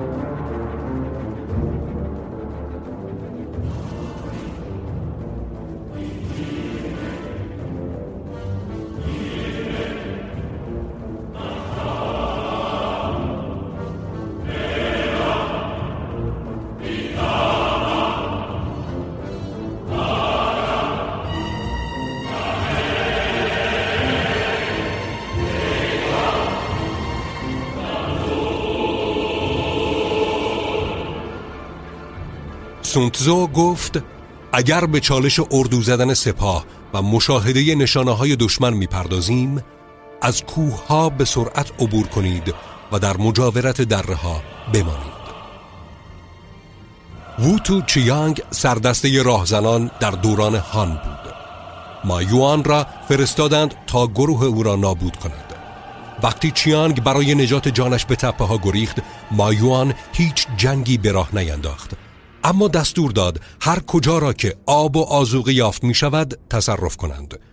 طولی نکشید که چیانگ از نداشتن آب و غذا به تنگ آمد و بدون چون و چرا تسلیم شد. او از مزیت ماندن در مجاورت دره ها خبر نداشت. در بلندی ها رو به آفتاب اردو بزنید. برای جنگیدن از بلندی ها بالا نروید. این هم از رزماوری در کوه. پس از عبور از رودخانه بهتران است که از آن کاملا دور شوید. هنگامی که نیروی مهاجم هین پیشروی از عرض رودخانه عبور می کند برای مقابله با او به میان رودخانه نروید. بهترین کار این خواهد بود که بگذارید نیمی از سپاه از آن عبور کند و سپس حمله کنید. لیچوان درباره پیروزی بزرگ هانهسین در برابر لونگچو در رودخانه وی اینطور می‌گوید. هر دو سپاه در دو سوی رودخانه مستقر بودند. شب هنگام هانهسین دستور داد تا افرادش چیزی حدود ده هزار کیسه پرسچن را به جایی کمی بالاتر از اردوگاهشان ببرند و یک سد بسازند. سپس هنگامی که نیمی از سپاه او از رود گذشتند به لونگچو حمله کرد. اما بعد از مدتی با تظاهر به اینکه در این کار شکست خورده به سرعت به سمت ساحل عقب نشینی کرد. لونگچو از این پیروزی پیش بینی نشده بسیار شاد شد و گفت اطمینان داشتم که هانهسین به راستی یک ترسوست او هانهسین را دنبال کرد و در صدد عبور از عرض رودخانه برآمد. در این هنگام هانهسین گروهی را فرستاد تا گونی های شن را پاره کنند. حجم زیادی از آب آزاد و به پایین رود روان شد و مانع از این شد که بخش بزرگتری از سپاه لومچو از عرض رود عبور کند. سپس بر سپاهی که جدا افتاده بود حمله و آن را نابود کرد. خود نیز در میان کشته ها بود. بقیه سپاه در کرانه دیگر رود پراکنده شده بودند و به هر سوی می گریختند. اگر برای جنگیدن اضطراب دارید نباید با مهاجم در نزدیکی رودخانه ای روبرو شوید که مجبور است از آن عبور کند. قایق خود را رو به آفتاب و بالاتر از دشمن ببندید. برای مساف با او خلاف جریان آب حرکت نکنید این هم از رزماوری در رودخانه. هنگام گذر از شورزارها تنها نگرانی شما باید این باشد که به سرعت و بیدرنگ از آن عبور کنید. به دلیل نبود آب شیرین کیفیت بد بافت گیاهی و آخرین دلیل که اهمیت کمی هم ندارد اینکه شورزارها زمینی پست مسطح و حمله پذیرند اگر مجبور به جنگ در شورزار شدید باید در نزدیکی خود آب و علف داشته باشید و پشت شما به انبوه درختان باشد. این هم از عملیات در شورزارها در سرزمین خشک و هموار موقعیتی با دسترسی آسان بگیرید. به گونه ای که زمین های بلند سمت راست و پشت شما باشد. در نتیجه خطر در جلو و امنیت در پشت خواهد بود. این هم از اردو زدن در سرزمین صاف اینها چهار شاخه سودمند دانش نظامی هستند که امپراتوری زرد را قادر ساخت شهریاران بسیاری را سخت شکست دهد تمام سپاهیان زمین بلند را به زمین پست و مکانهای آفتابی را به مکانهای تاریک ترجیح می دهند. اگر مراقب سربازانتان هستید و در زمین سخت اردو می‌زنید سپاه شما از همه نوع بیماری در امان خواهد بود و این کار پیروزی را به همراه خواهد داشت. هنگامی که به تپه یا ساحلی می رسید در بخش آفتابی آن قرار بگیرید. طوری که شیب زمین در سمت راست و عقب شما باشد. بدین گونه به یک باره به سود سربازان خود عمل خواهید کرد و از مزایای طبیعی زمین نیز استفاده می کنید. هنگامی که در مناطق دور افتاده هستید و در پی بارش شدید باران آب رودخانه‌ای که قصد عبور از آن را دارید بالا آمده و پر از لکه های کف است باید منتظر بمانید تا نشست کند. سرزمینی که در آن پرتگاه های تند با تنداب های جاری در میانشان گودال های طبیعی عمیق مکان های بسته بوتزارهای درهم خلاب ها و یخشکاف ها وجود دارد را با سرعت هرچه تمامتر ترک کنید و به آن نزدیک نشوید. هنگامی که خودمان در حال دور شدن از چنین مکانهایی هستیم باید دشمن را وادار کنیم تا به آنها نزدیک شود. و هنگام روبرو شدن با آنها باید کاری کنیم که دشمن آنها را پشت سر خود داشته باشد. اگر حوالی اردوگاه شما هر گونه ناحیه ناهموار، برکه های محصور با علفزارهای آبی، آبگیرهای گود پر از ساقه های نی یا جنگل هایی با پاجوش های کلوفت وجود دارد، باید آنها را به دقت بررسی کنید و در میانشان جستجو نمایید. زیرا اینها مکانهایی هستند که احتمالاً سربازانی در میانشان کمین کردهاند یا جاسوسان نگرنگ بازی در میانشان پنهان شدهاند. هنگامی که دشمن نزدیک اما ساکت و آرام است بر موضع طبیعی و مستحکم خودش تکیه دارد هنگامی که دشمن دور است و سعی دارد بر نبردی دامن بزند نگران پیشروی طرف دیگر است اگر به آسانی می‌توان به اردوگاه دشمن دست رسی داشت در حال دامفکنی است جنبش میان شاخه های درختان یک جنگل نشان دهنده آن است که دشمن در حال پیشروی است وجود چند تجیر در میان الافزارهای پرپشت به معنای آن است که دشمن می‌خواهد شک ما را برانگیزاند. به پرواز در آمدن ناگهانی پرنده ها از یک کمینگاه خبر می دهد. با دیدن جانوران رم کرده و حراسان می توان دریافت که حمله ناگهانی در شرف وقوع است. بلند شدن ستونهای گرد و غبار از عرابه های در حال پیشروی خبر می دهد.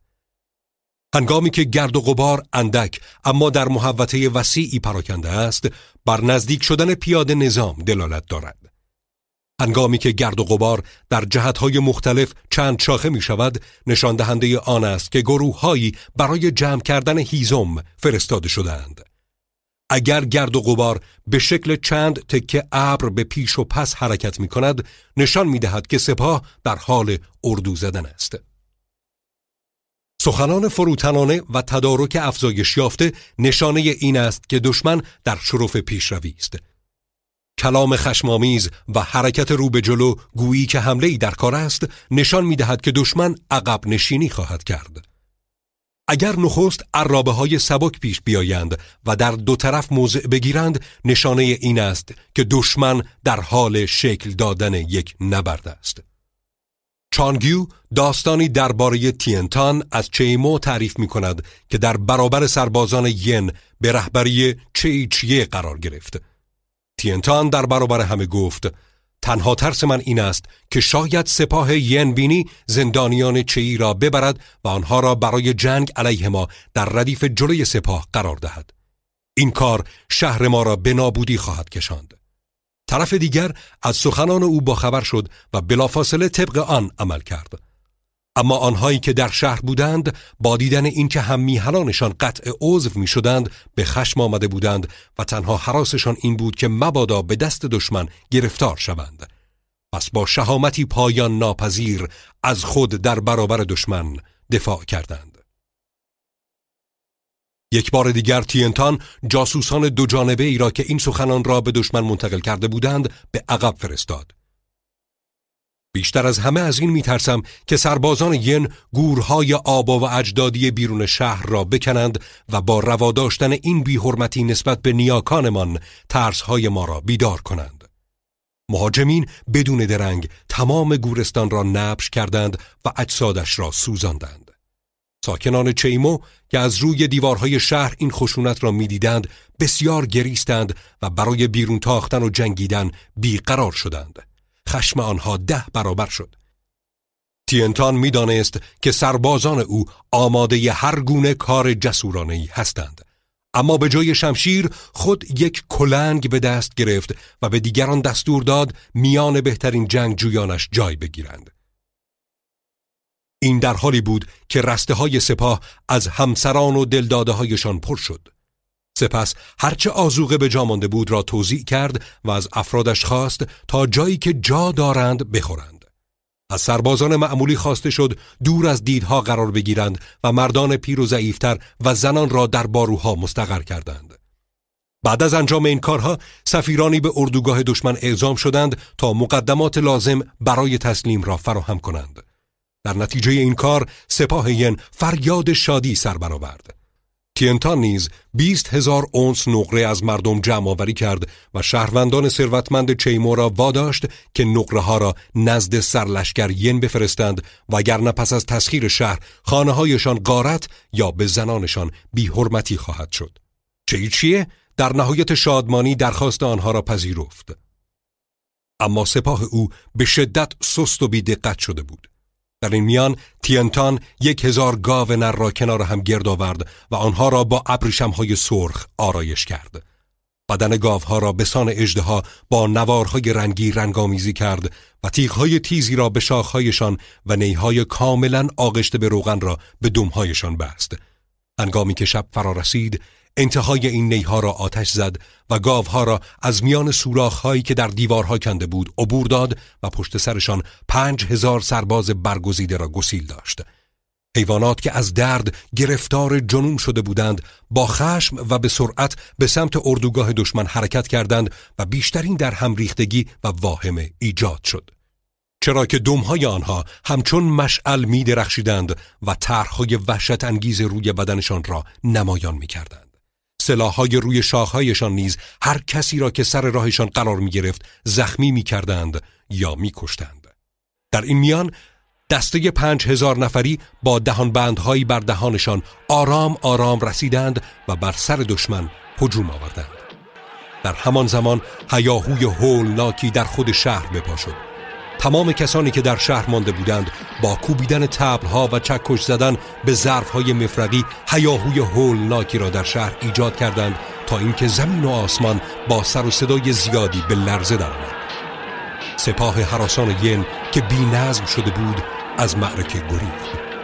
اما سربازان چی که آنها را به شدت دنبال کرده بودند موفق شدند سرلشکر چی چیه را به قتل برسانند.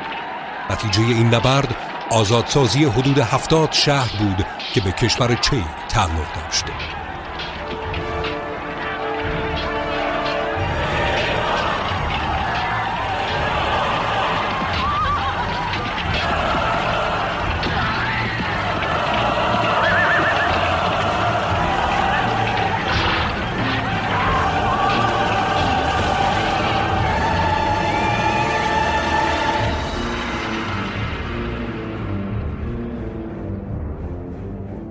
پیشنهاد صلح بدون پیمان از دسیسه خبر می دهد.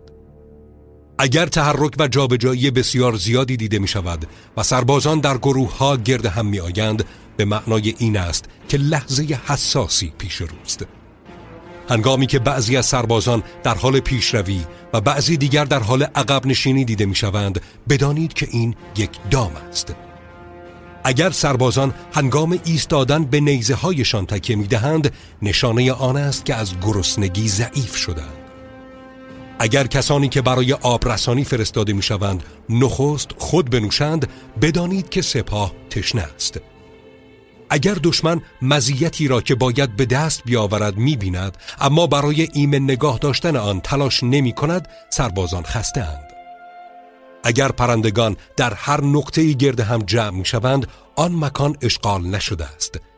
سر و صدا در شب نشانه حراس و دلواپسی است. اگر در اردوگاه آشوب به پاست سرلشکر ضعیف است. اگر درفش ها و پرچم ها به هر سوی تکان می‌خورند هر و مرجی در شرف وقوع است. اگر افسران خشمگین هستند نشانه آن است که سربازان خستند هنگامی که سپاهی اسبان خود را با قلات تغذیه می کند و احشام خود را به عنوان خوراک می کشد و هنگامی که سربازان دیگهایشان را روی آتش اردوگاه آویزان نمی کنند به نشانه اینکه دیگر به چادرهایشان باز نخواهند گشت باید بدانید که آنها اراده کرده اند تا سرحد مرگ بجنگند. وانگ کوو یک شورشی از لیانگ بود که شهر چنتسانگ را محاصره کرده بود. فرمانده ارشد هوانگ فوسونگ و تونگ چو برای مقابله با او فرستاده شدند. تونگ چو اصرار داشت که هجومی شدید و سریع داشته باشند اما سونگ به توصیه او گوش نکرد. سرانجام شورشیان از پای در آمدند و به میل خود سلاحهایشان را زمین گذاشتند. سونگ قصد ادامه حمله نداشت اما وقتی چو گفت این یکی از اصول رزم است که مردان نومید را دنبال نکنیم و به قشون در حال عقب نشینی فشار نیاوریم سونگ پاسخ داد. آنچه می‌گویی اینجا معنا ندارد. سپاهی که می‌خواهم به آن حمله کنم یک سپاه خسته و وامانده است نه یک قشون در حال عقب نشینی. من با قشونی منظم به قشونی بینظم حمله می کنم نه به دسته ای از سربازان ناامید. در نتیجه او بدون حمایت هم قطار خود دست به حمله زد دشمن را در هم کوبید و وانگ کوو کشته شد دیده شدن سربازان در حالی که در حلقه های کوچک با هم پچ پچ می کنند یا با لحنی آرام در حال صحبت هستند نشان می دهد که میان رسته و گروه نارضایتی حاکم است. پاداش های پی در پی و بسیار از منابع رو به پایان دشمن خبر می دهد. مجازات بسیار گویای آن است که دشمن در تنگنای شدیدی گرفتار آمده است. اگر دشمن با رجزخانی شروع می کند اما از تعداد افراد شما به حراس می افتد نشان دهنده آن است که او به قایت کمهوش است هنگامی که سخنان فرستادگان دشمن با تعریف و تمجید همراه باشد نشان می دهد که او خواستار صلح است اگر قشون دشمن با خشم پیشروی می کنند و بی آنکه نبرد کنند برای مدتی طولانی روبروی سربازان شما می ایستند یا آنکه دوباره برمیگردند موقعیت حاکم به هوشیاری و دوراندیشی بسیاری نیاز دارد. اگر تعداد سربازان ما از تعداد سربازان دشمن بیشتر نباشد هم کفایت می کند این تنها به معنای آن است که نمی توان حمله مستقیمی صورت داد. کاری که می توانیم انجام دهیم این است که روی تمام قوای خود متمرکز شویم مراقب دشمن باشیم و نیروی کمکی بگیریم. کسی که دوراندیشی نمی کند و حریفان خود را سبک می شمارد بی تردید به دست آنها اسیر خواهد شد. اگر سربازان پیش از آن که زیر امر شما قرار بگیرند تنبیه شوند فرمان بردار نخواهند بود و اگر فرمان بردار نباشند در عمل بیفایده خواهند بود. اگر هنگامی که سربازان زیر امر شما قرار دارند تنبیه نشوند همچنان بیفایده خواهند بود. بنابراین در مرحله اول باید با سربازان به راد مردی رفتار شود. اما ایشان را با یک انضباط آهنین مهار کنید. این است راهی مطمئن به سوی پیروزی. اگر هنگام آموزش سربازان اجرای فرمانها به عادت تبدیل شود سپاه نظم بسیار خوبی خواهد داشت. اگر نه بد نظم خواهد شد.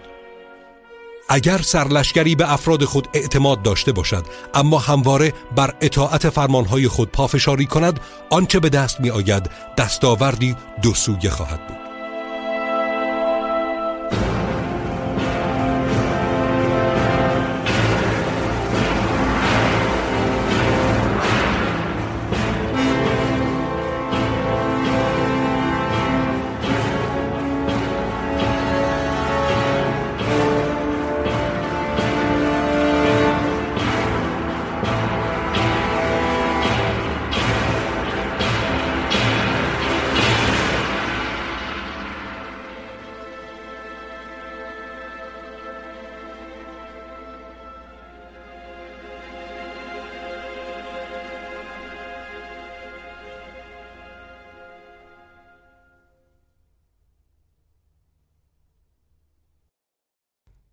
ده.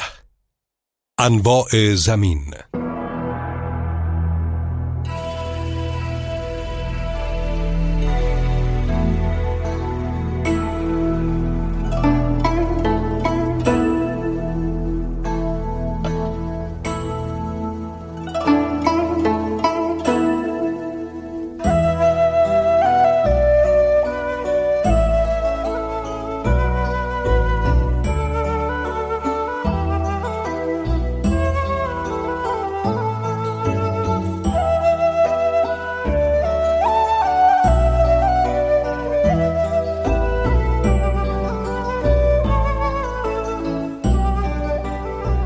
سونتسو گفت زمین به شش دسته طبقه بندی می شود که عبارتند از یک زمین قابل دسترسی دو زمین گیرانداز سه زمین تعلل چهار گذرگاه های باریک پنج بلندی های پرشیب شش محل های بسیار دور از دشمن.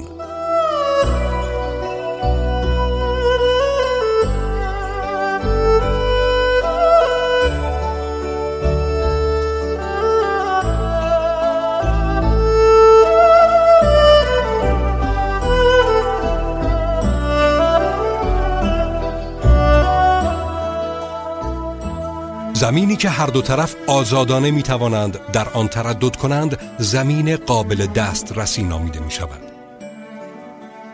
در زمین هایی از این دست در اشغال مکانهای بلند و آفتابی از دشمن پیشی بگیرید و به دقت از خطوط تدارکاتی خود مراقبت کنید در آن صورت است که هنگام جنگ برتری با شما خواهد زمینی که بتوان آن را ترک کرد اما اشغال دوباره آن کار دشواری باشد زمین گیرانداز نامیده می شود در چنین زمینی اگر دشمن آمادگی نداشته باشد می توانید پیش بروید و با یک یورش ناگهانی او را شکست دهید.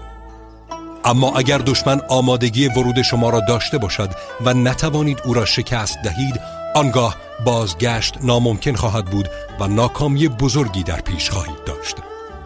زمینی که در آن هیچ کدام از طرفهای جنگ نتوانند حرکت اول را انجام دهند زمین تعلل نامیده می شود در چنین زمینی حتی اگر دشمن تعمه جذابی را به ما ارائه کرده باشد مسلحت آن خواهد بود که هیچ حرکتی رو به جلو انجام ندهیم و بهتر است عقب نشینی کنیم.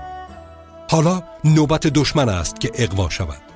بدین ترتیب زمانی که بخشی از سپاه دشمن بیرون آمد با برتری نسبت به او حمله خود را انجام می دهیم. در مورد گذرگاه های باریک اگر می توانید آنها را پیش از دشمن اشغال کنید. در آنجا پایگاه های مستحکمی ایجاد کنید و منتظر ورود دشمن بمانید. اگر سپاه دشمن پیش از شما گذرگاهی را اشغال کرده است و اگر در آن گذرگاه پایگاهی مستحکم دارد او را تعقیب نکنید. تنها وقتی سپاه را تعقیب کنید که پایگاه های ضعیفی آنجا داشته باشد. در مورد بلندی های پرشیب اگر پیش از حریف خود به این بلندی ها رسیدید نقاط بلند و آفتابی را تصرف کنید و آنجا منتظر دشمن بمانید تا نزدیک شود. چانگیو درباره پی هسینگ چیان که برای تنبیه قبیله های ترکیک اعزام شده بود حکایتی را تعریف می کند او شبانه و مانند همیشه اردوگاه خود را برپا کرد و آن را کاملا با بارو و خندق مستحکم کرد. اما ناگهان دستور داد تا سپاه اقامتگاه خود را به تپهی در همان نزدیکی منتقل کند. این کار برای افسرانش بسیار ناخوشایند بود. آنها با صدای بلند به خاطر خستگی بیش از حدی که بر افراد تحمیل خواهد شد اعتراض کردند. پی چیان به این اعتراضها توجهی نکرد و با بیشترین سرعت ممکن اردوگاه را انتقال داد. همان شب طوفان شدیدی به پا شد که محل قبلی اردوگاه را تا عمق دوازده پایی آب گرفت. افسران نافرمان از دیدن این رویداد شگفت زده شدند و اعتراف کردند که اشتباه کرده بودند. آنها پرسیدند شما از کجا می دانستید که این اتفاق رخ می دهد؟ پی هسینگچیان پاسخ داد از این لحظه به بعد به اطاعت از دستور بدون پرسش های اضافی کفایت کنید. چانگیو در ادامه می‌گوید مکانهای آفتابی و بلند نه تنها برای جنگیدن سودمند هستند بلکه در برابر های فاجعه آمیز نیز ایمن هستند. اگر دشمن پیش از شما آنجا را تصرف کرده است به دنبال او نروید. عقب نشینی کنید. او را وسوسه کرده از آنجا دور کنید. اگر جایی بسیار دور از دشمن قرار دارید و قدرت هر دو سپاه با هم برابر است راه انداختن نبرد کار آسانی نیست و جنگیدن به سود شما نخواهد بود. اینها اصول مرتبط با زمین هستند. یک سرلشکر مسئول باید به دقت آنها را بررسی کند. گاهی یک سپاه در معرض شش رویداد ناگوار قرار می گیرد که علت طبیعی ندارند. اما از اشتباهاتی ناشی می شوند که سرلشگر مسئول آنهاست. این شش رویداد اینها هستند. یک فرار. دو نافرمانی. سه فروپاشی. چهار ویرانی. پنج نابسامانی. شش. شکست محض. در صورت برابر بودن دیگر شرایط اگر یک سپاه مورد آماج سپاهی ده برابر اندازه خود قرار بگیرد نتیجه فرار سپاه اول خواهد بود. اگر سربازان معمولی بسیار قوی باشند و افسران آنها بسیار ضعیف نتیجه نافرمانی خواهد بود. اگر افسران بسیار قوی باشند و سربازان معمولی بسیار ضعیف نتیجه فروپاشی خواهد بود.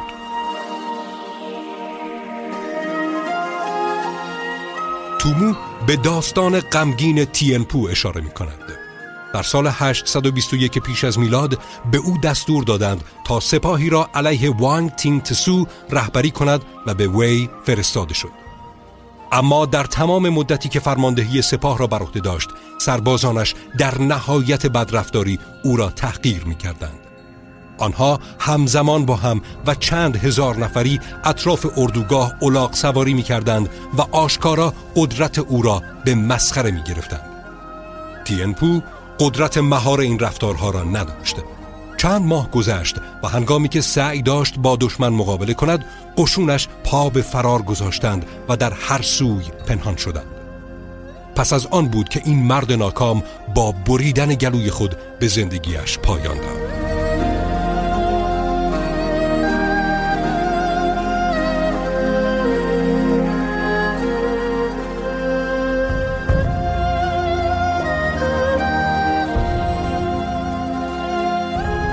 اگر افسران بالا رتبه تر خشمگین و نافرمان باشند و پیش از آن که سپه سالار به آنها بگوید آمادگی جنگیدن را دارند یا خیر هنگام رویارویی با دشمن بنا به میل خودشان و از روی خشم نبرد کنند نتیجه ویرانی خواهد بود.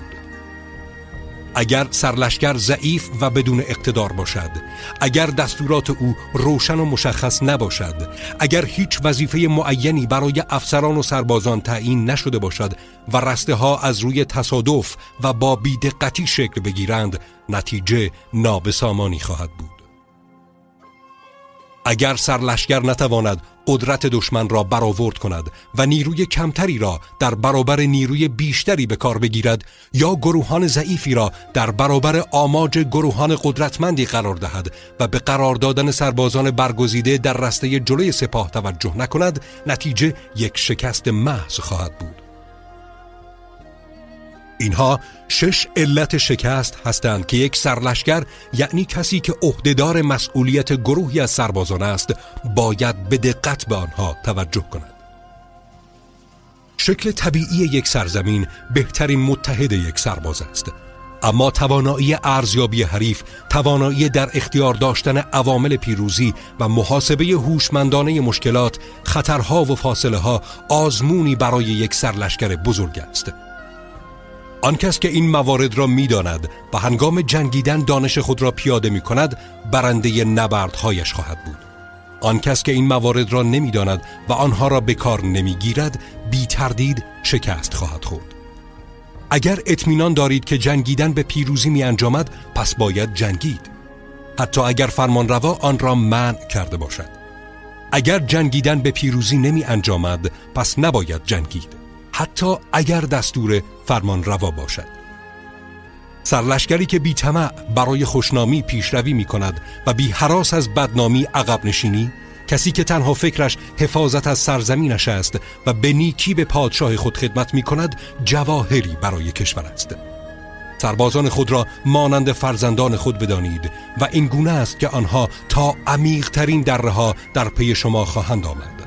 آنها را به چشم پسران محبوبتان بنگرید و این گونه است که آنها تا سرحد مرگ کنار شما خواهند ایستاد تومو در حکایتی تصویر دلپذیری از سرلشکر معروف ووچه ای ارائه می کند او همان لباسهایی را به تن می کرد و از همان غذایی می خورد که دونپایه ترین سربازانش به تن می کردند و می خوردند.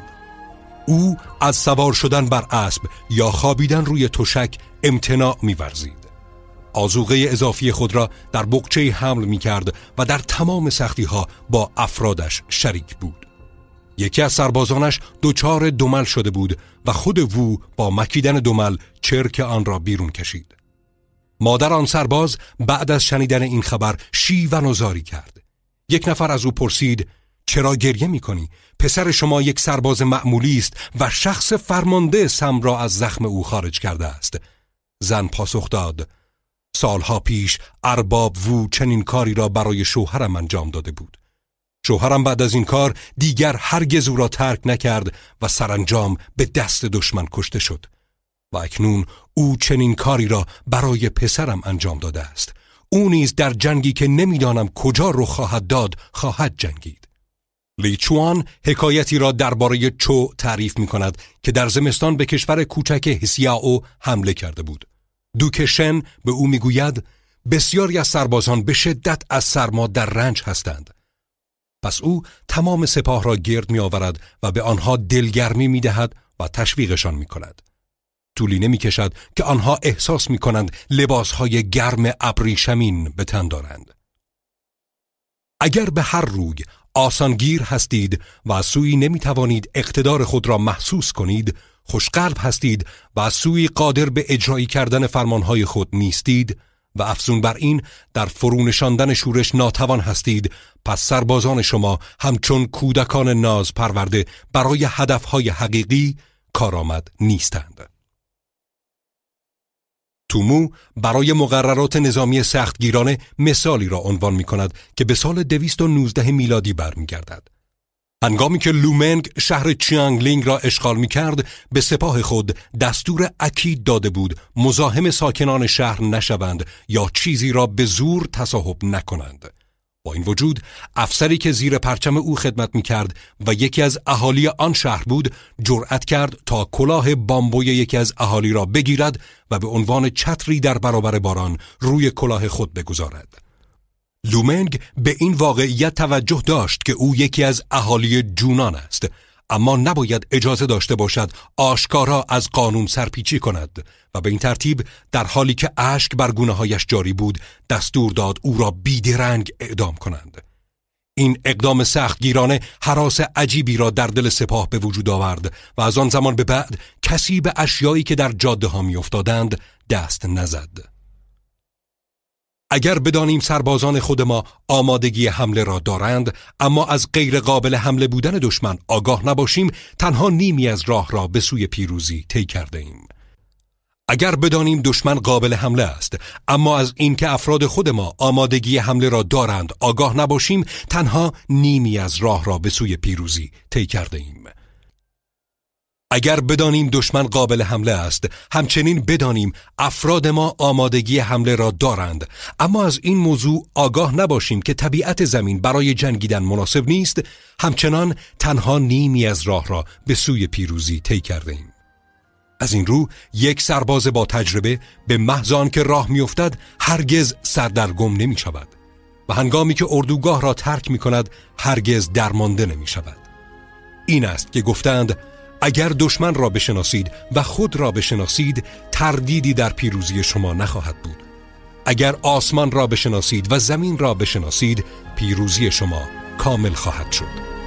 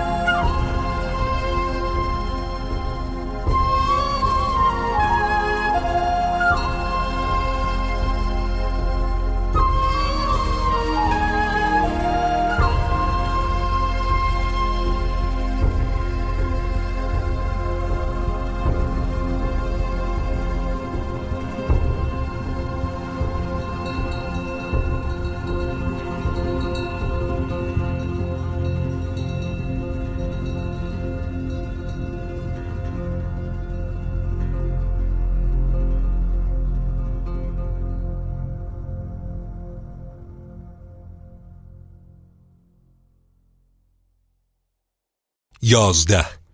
زمین های نهگانه.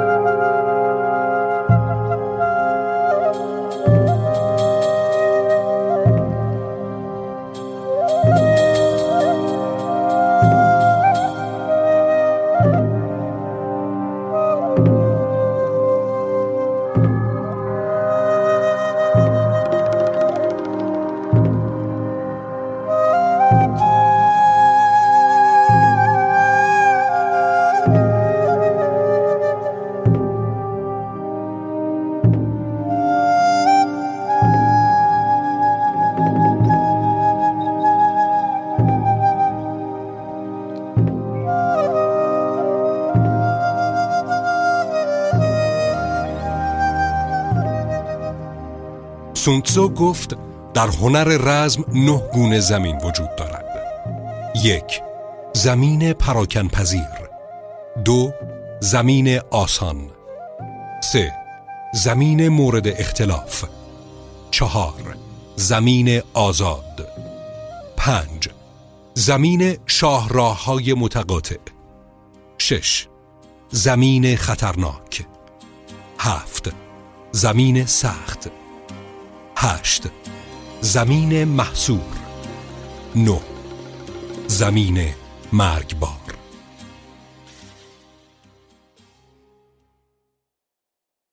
اگر سرداری در قلمرو خودش می جنگد آن زمین یک زمین پراکن پذیر است. اگر او به قلمرو دشمن که با قلمرو خودش فاصله زیادی ندارد نفوذ کرده است آن زمین یک زمین آسان است. لی چوان و هوشی می‌گویند در این زمین عقب نشینی آسان است. تومو نیز می‌گوید هنگامی که سپاه شما از مرز عبور کرد شما باید قایقها و پلها را بسوزانید تا همه بدانند قصد خانه نخواهید کرد. زمینی که تصرف آن برای هر دو طرف سود زیادی را به همراه می آورد زمین مورد اختلاف است. تومو این زمین را زمین مورد مجادله می نامد در سال 385 میلادی هنگامی که لو کوانگ با باری از غنایم از مأموریت موفقیت آمیز خود در ترکستان باز میگشت و به آیهو رسیده بود لیانگسی والی لیانگچو که می‌خواست از مرگ فوچین شاه چین بهرهجویی کند علیه او دسیسه چینی کرد و مانع ورود او به ایالت شد. یانگ هان فرماندار کاوچیانگ با او مشورت کرد و گفت لوکوانگ از پیروزی هایش در غرب سرمست است و سربازان او سرخوش و پرشور هستند. اگر با او در میان شنهای روان بیابان مقابله کنیم از پس او بر نخواهیم آمد. باید طرح دیگری را در پیش بگیریم. بیا هرچه سریعتر گردنه ورودی گذرگاه کاوو را اشغال کنیم تا به این ترتیب دسترسی او به ذخایر آب را ببندیم و هنگامی که قشون او در اثر تشنگی از پای درآمد می توانیم بدون هیچ حرکتی شرایط خود را به او تحمیل کنیم. یا اگر فکر می کنی گذرگاهی که معرفی کردم بسیار دور است می توانیم با او در گذرگاه آیوو که نزدیک تر است رو در رو شویم. مکر و منابع تزوفنگ در برابر ویژگی های بسیار این دو موقعیت بیهوده خرج خواهد شد. لیانگ هسی که از عمل کردن به این توصیه امتناع ورزید توسط مهاجم مغلوب و نابود شد.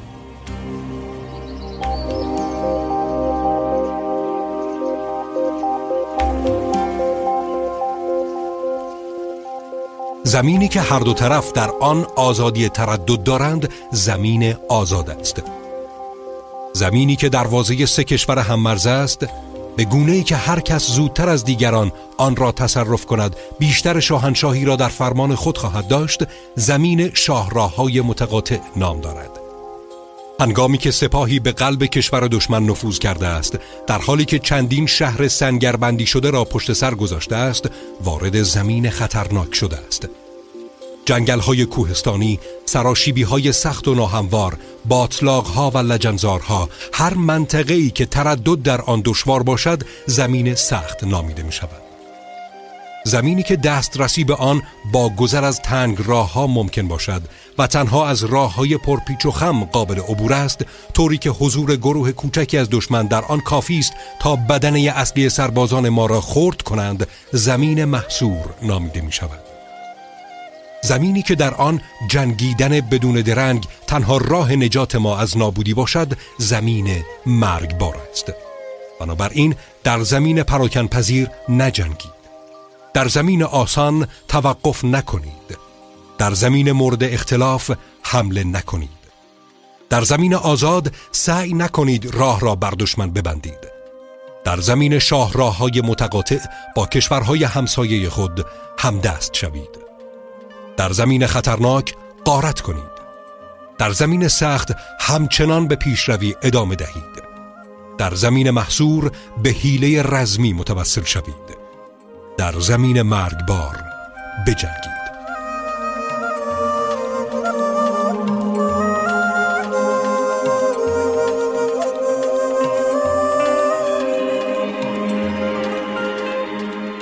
رهبران کارآزموده دوران کهن می‌دانستند چگونه بین صف جلو و عقب دشمن جدایی بیاندازند چگونه از همیاری بخش های بزرگ و کوچک پیشگیری کنند. چگونه از نجات سربازان بد توسط سربازان خوب جلوگیری کنند یا مانع این شوند که افسران افرادشان را ساماندهی کنند هنگامی که افراد دشمن متحد می شدند آنها را در بینظمی نگه می داشتند اگر به سودشان بود رو به جلو حرکت می کردند و اگر غیر از این بود بی حرکت می ماندند. اگر بپرسید چگونه با لشکر بزرگی از دشمن که آرایشی منظم دارد و در آستانه پیشروی برای حمله است رو در رو شویم می‌گویم با مصادره چیزی شروع کنید که برای هماورد شما عزیز است. به این ترتیب او به خواست شما رفتار خواهد کرد. سرعت اساس رزم است. از عدم آمادگی دشمن بهره جویی کنید.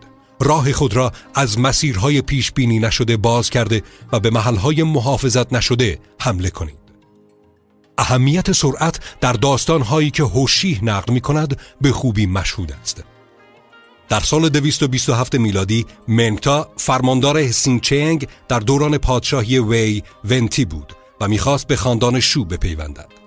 از این رو به نخست وزیر آن کشور که چو کو لیانگ نام داشت نامه نوشت. در آن وقت سرلشکر سپاه وی که سوما آی نام داشت فرماندار وان بود. هنگامی که او به خیانت منگتا پی برد بیدرنگ سپاهی را برای پیشگیری از شورش او آماده کرد.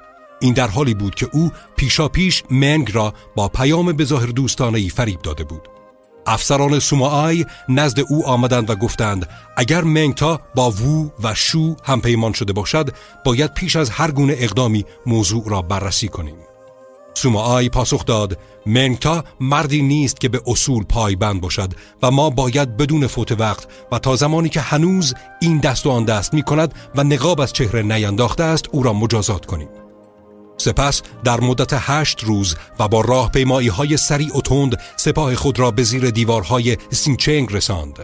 منتا پیشتر در نامه‌ای به چو کولیانگ نوشته بود ون 1200 لی از اینجا فاصله دارد. هنگامی که خبر شورش من به سوما آی برسد او بیدرنگ به پادشاه خود اطلاع می دهد.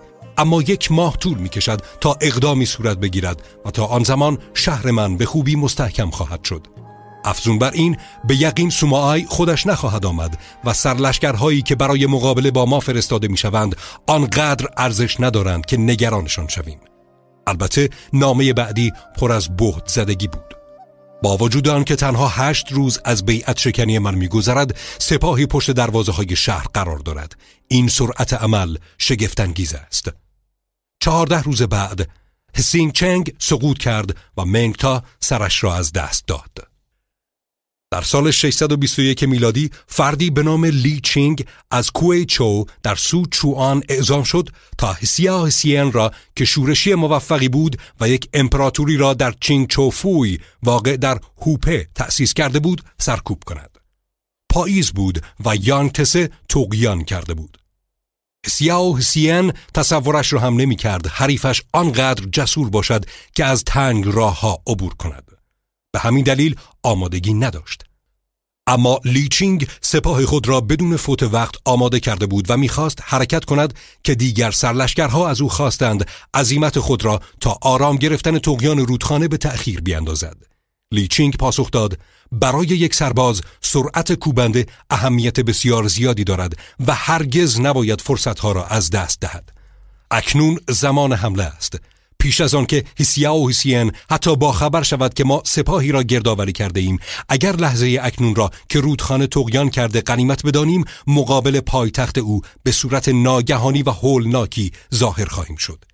درست مانند قررش رعد پیش از آن که فرصت کنید گوشهایتان را بگیرید. این اصل مهمی در رزم است. حتی اگر او از آمدن ما باخبر شود مجبور خواهد بود سربازان خود را با چنان شتابی گردآوری کند که آماده مقابله با ما نخواهند بود. در نتیجه ثمره کامل پیروزی از آن ما خواهد بود. همه چیز همان طوری پیش رفت که ما پیش بینی می کردیم و حسیا اوسین مجبور به تسلیم شد. او شرافتمندان شرط کرد که افرادش بخشوده شوند و تنها او مجازات اعدام را متحمل شود. نیروی مهاجم باید این اصول را در نظر داشته باشد. هرچه بیشتر به یک کشور نفوذ کنید همبستگی قشون شما بیشتر می شود و این گونه است که مدافعان بر شما غلبه نخواهند کرد. برای تأمین غذای سپاه خود سرزمین های حاصل خیز را قارت کنید. به سلامت سربازانتان توجه کنید و از آنها بیش از اندازه انتظار نداشته باشید. انرژی خود را متمرکز و قدرت خود را ذخیره کنید. سپاه خود را همیشه در حرکت نگه دارید و طرحهای درک ناشدنی طرح ریزی کنید. چن مجموعه اقداماتی را به یاد می آورد که سرلشکر معروفی با نام وانگ چین در سال 224 پیش از میلاد انجام داده بود.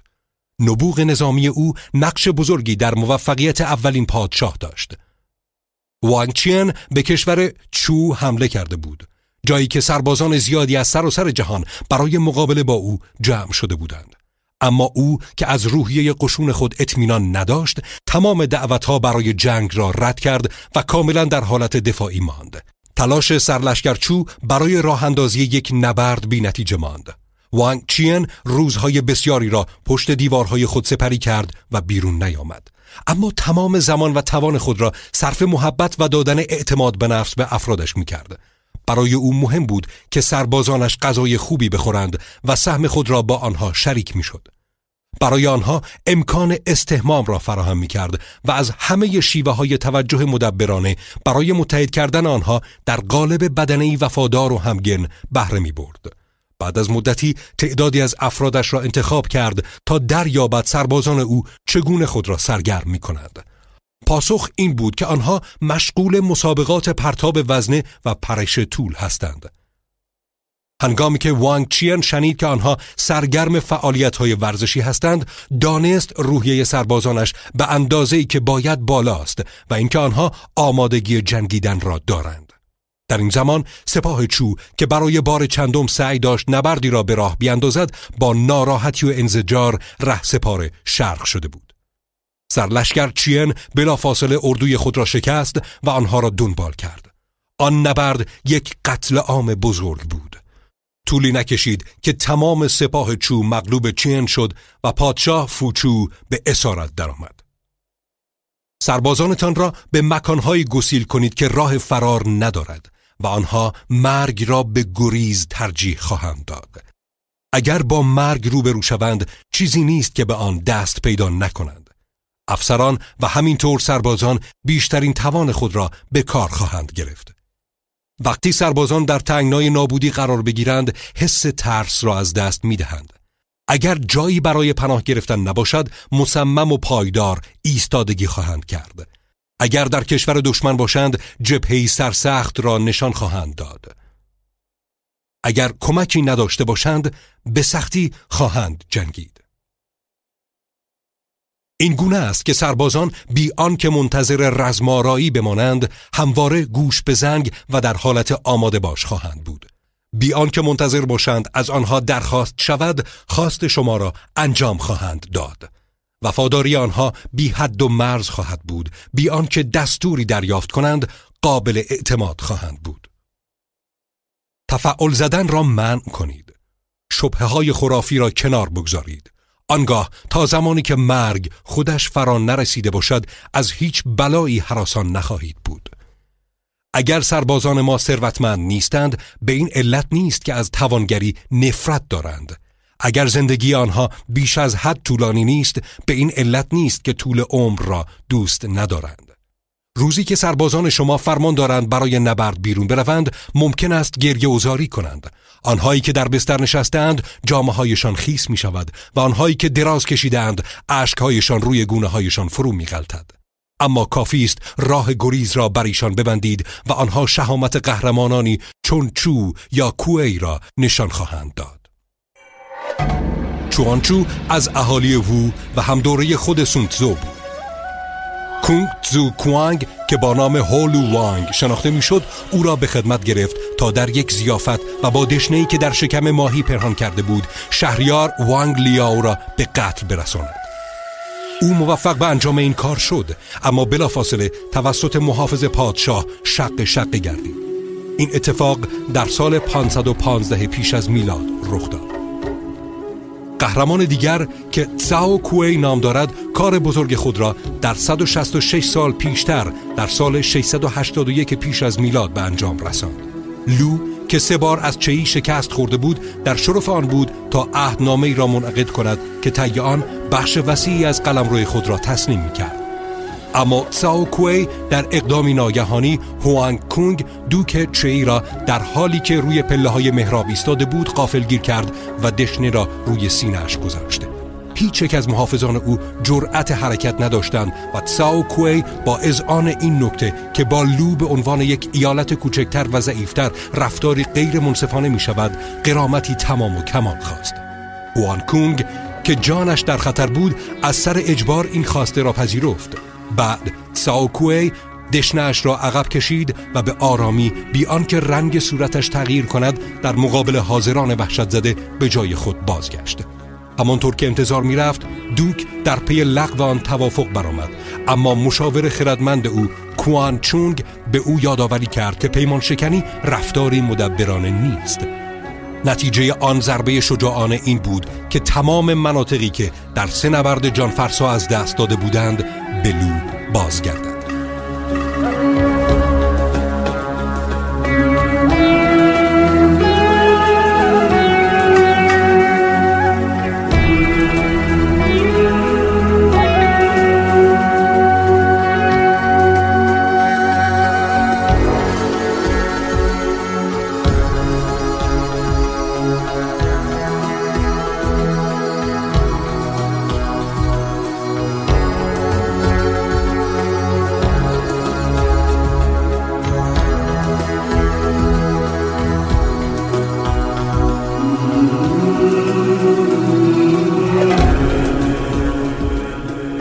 یک کارشناس فنون نظامی مانند شوای جان است. شوای جان ماری است که در کوههای چانگ یافت می شود به سر آن ضربه بزنید با دوم خود به شما حمله خواهد کرد. به دوم آن ضربه بزنید با سر خود به شما حمله خواهد کرد. به کمر آن ضربه بزنید با سر و دوم هر دو به شما حمله ور خواهد شد. اگر بپرسند که آیا یک سپاه می تواند شیوه شوای جان را تقلید کند یا خیر پاسخ من بله است. مردم سرزمین های وو و یوه دشمن هم هستند. با این حال اگر هنگام عبور از رودخانه با هم در یک قایق باشند و گرفتار طوفان شوند به کمک هم می شتابند درست مانند دست چپ که به دست راست کمک می کنند اینکه فقط به بستن اسب ها و پنهان کردن چرخ های های جنگی در خاک اعتماد کنیم کافی نیست. اصل مدیریت سپاه این است که برای شهامت معیاری در نظر گرفته شود معیاری که همه باید به آن برسند.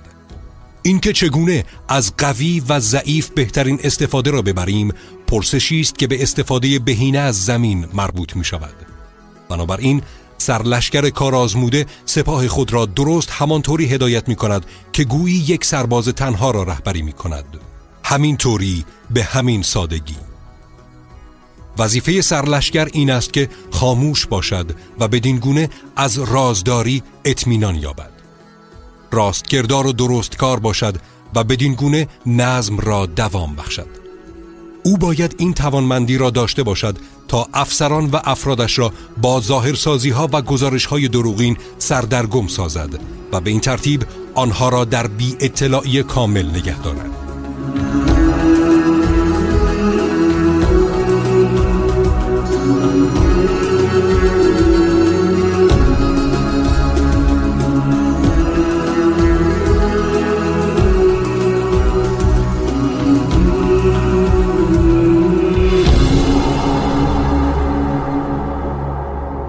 در سال 88 میلادی پان چاو همراه با 25 هزار نفر از خوتن و دیگر ایالتهای آسیای میانه با هدف در هم کوبیدن یارکاند پا به میدان گذاشت. شاه کوچا در پاسخ به این کار فرمانده کل خود را همراه با سپاهی از سرزمین های ونسو، کومو و ویتو که روی هم پنجاه هزار نفر می شدند برای کمک رسانی اعزام کرد. پانچاو افسران خود و همچنین شاه خوتن را به شورای جنگ فراخواند و گفت همکنون تعداد نیروهای ما کم است و قادر به مهار دشمن نیستیم. از این روی بهترین طرح این است که جدا شویم و هر کدام به سوی متفاوتی حرکت کنیم. شاه خوتن به سمت شرق و من به سمت غرب حرکت خواهم کرد.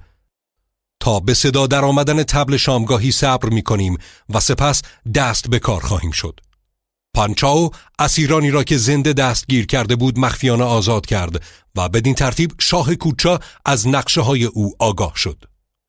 او که از این اخبار بسیار مشعوف شده بود بیدرنگ با ده هزار سوار نظام حرکت کرد تا مانع عقب نشینی پانچاو در غرب شود. حالان که شاه ونسو با هشت هزار سوار به سمت شرق تاخت تا راه شاه خوتن را ببندد. به محض اینکه پانچاو از حرکت آن دو سرفرمانده باخبر شد بخش های سپاه خود را گردآوری و کاملا در اختیار گرفت.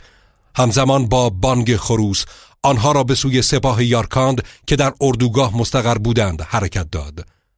بربرها که حراسان شده بودند با سردرگمی گریختند و پانچاو آنها را تعقیب کرد.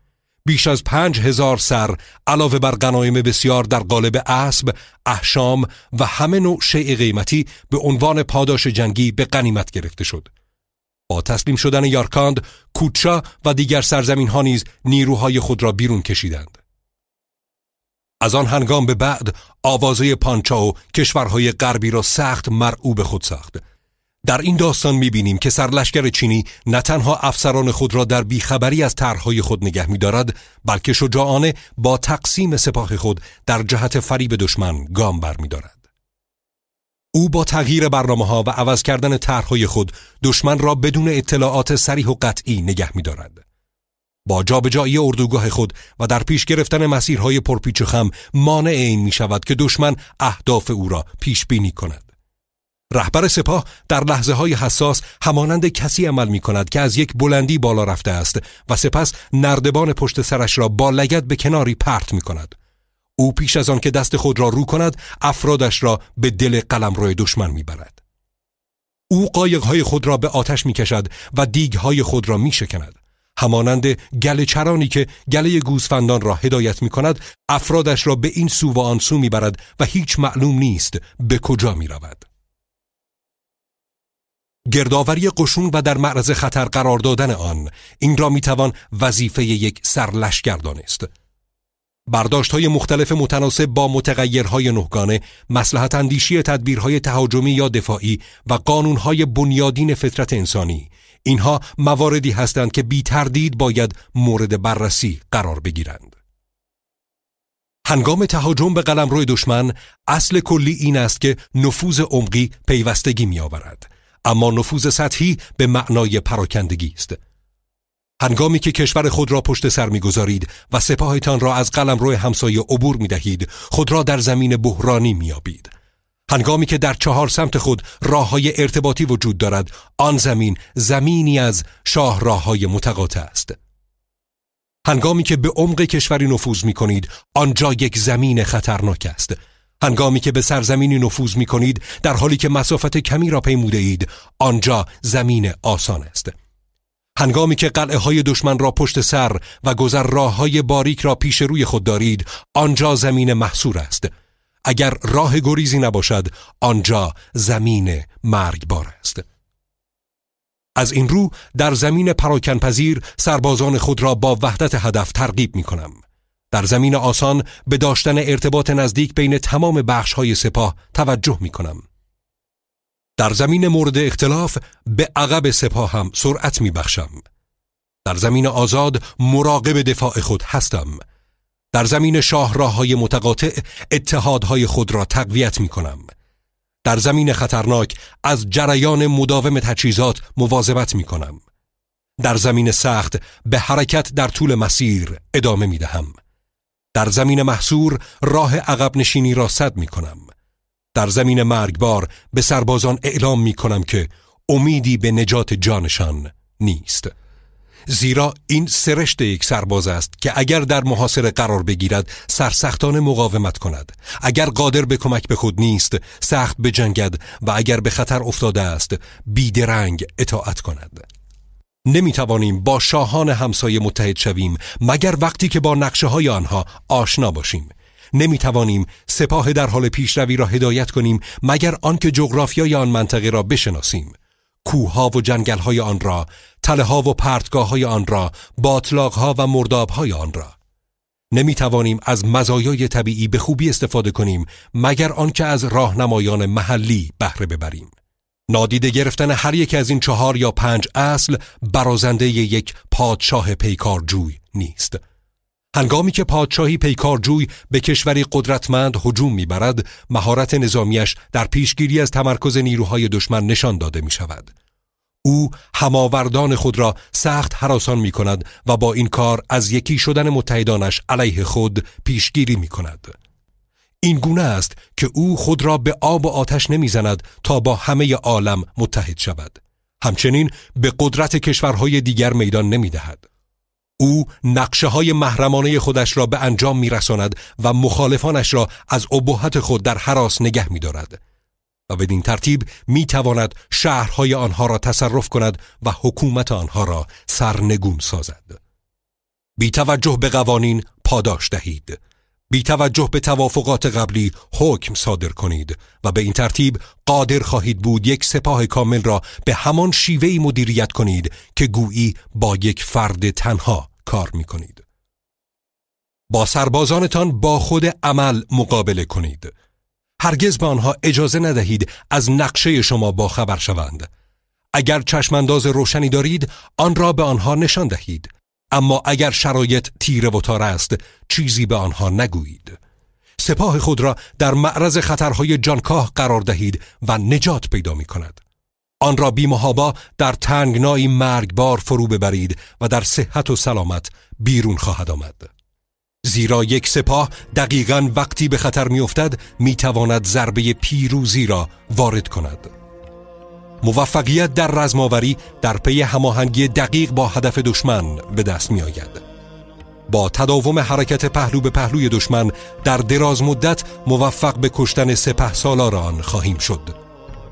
به این کار توانایی انجام کاری با زیرکی محض می‌گویند. روزی که فرماندهی را در دست گرفتید گذرگاه های مرزی را مسدود کنید. مجوزهای عبور را از بین ببرید و تمام پیک ها را متوقف کنید. در اتاق شورا سختگیر باشید تا اوضاع را در اختیار داشته باشید. اگر دشمن دری را باز می‌گذارد باید به سرعت هجوم ببرید. با مصادره آنچه برای حریف عزیز است از او پیشی بگیرید و با زیرکی برای زمان ورود او به زمین زمین سازی کنید. در مسیری که قانون تعیین کرده است حرکت کنید. خود را با دشمن همساز کنید تا زمانی که بتوانید در جنگی سرنوشت ساز بجنگید. ابتدا شرم روی دختری جوان را به نمایش بگذارید تا دشمن راه عبوری را برایتان باز کند. سپس با سرعت یک خرگوش صحرایی دوان حرکت کنید و به این ترتیب دشمن را یارای مقابله با شما نخواهد بود.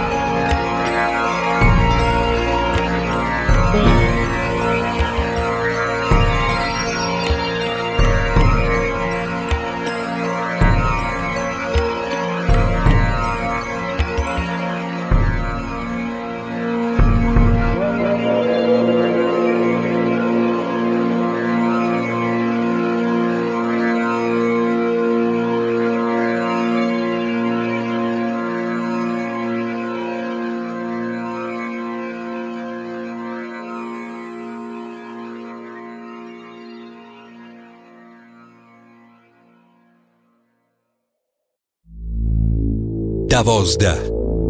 حمله با آتش.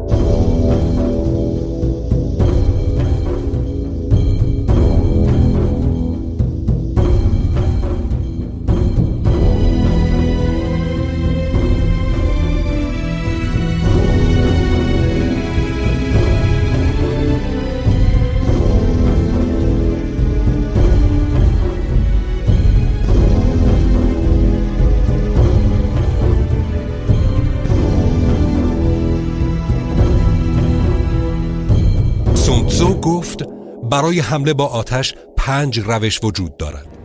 اول آتش زدن سربازان در اردوگاهشان. دوم آتش زدن انبارها. سوم آتش زدن کاروان تجهیزات.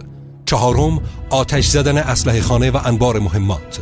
پنجم پرتاب آتش میان دشمن. پانچاو زمانی که برای مأموریت سیاسی نزد پادشاه شانشان فرستاده شده بود به خاطر حضور غیرمنتظره فرستاده شیونگنو خطری سهمگین را احساس می کرد. او هنگام مشورت با افسران خود گفت اگر هرگز خطر نکنید هرگز پیروز نخواهید شد اکنون تنها راه ما این است که شب هنگام زمانی که تعداد ما قابل تشخیص نیست با آتش به بربرها حمله کنیم ما با بهرهجویی از ترس آنها به طور کامل نابودشان خواهیم کرد.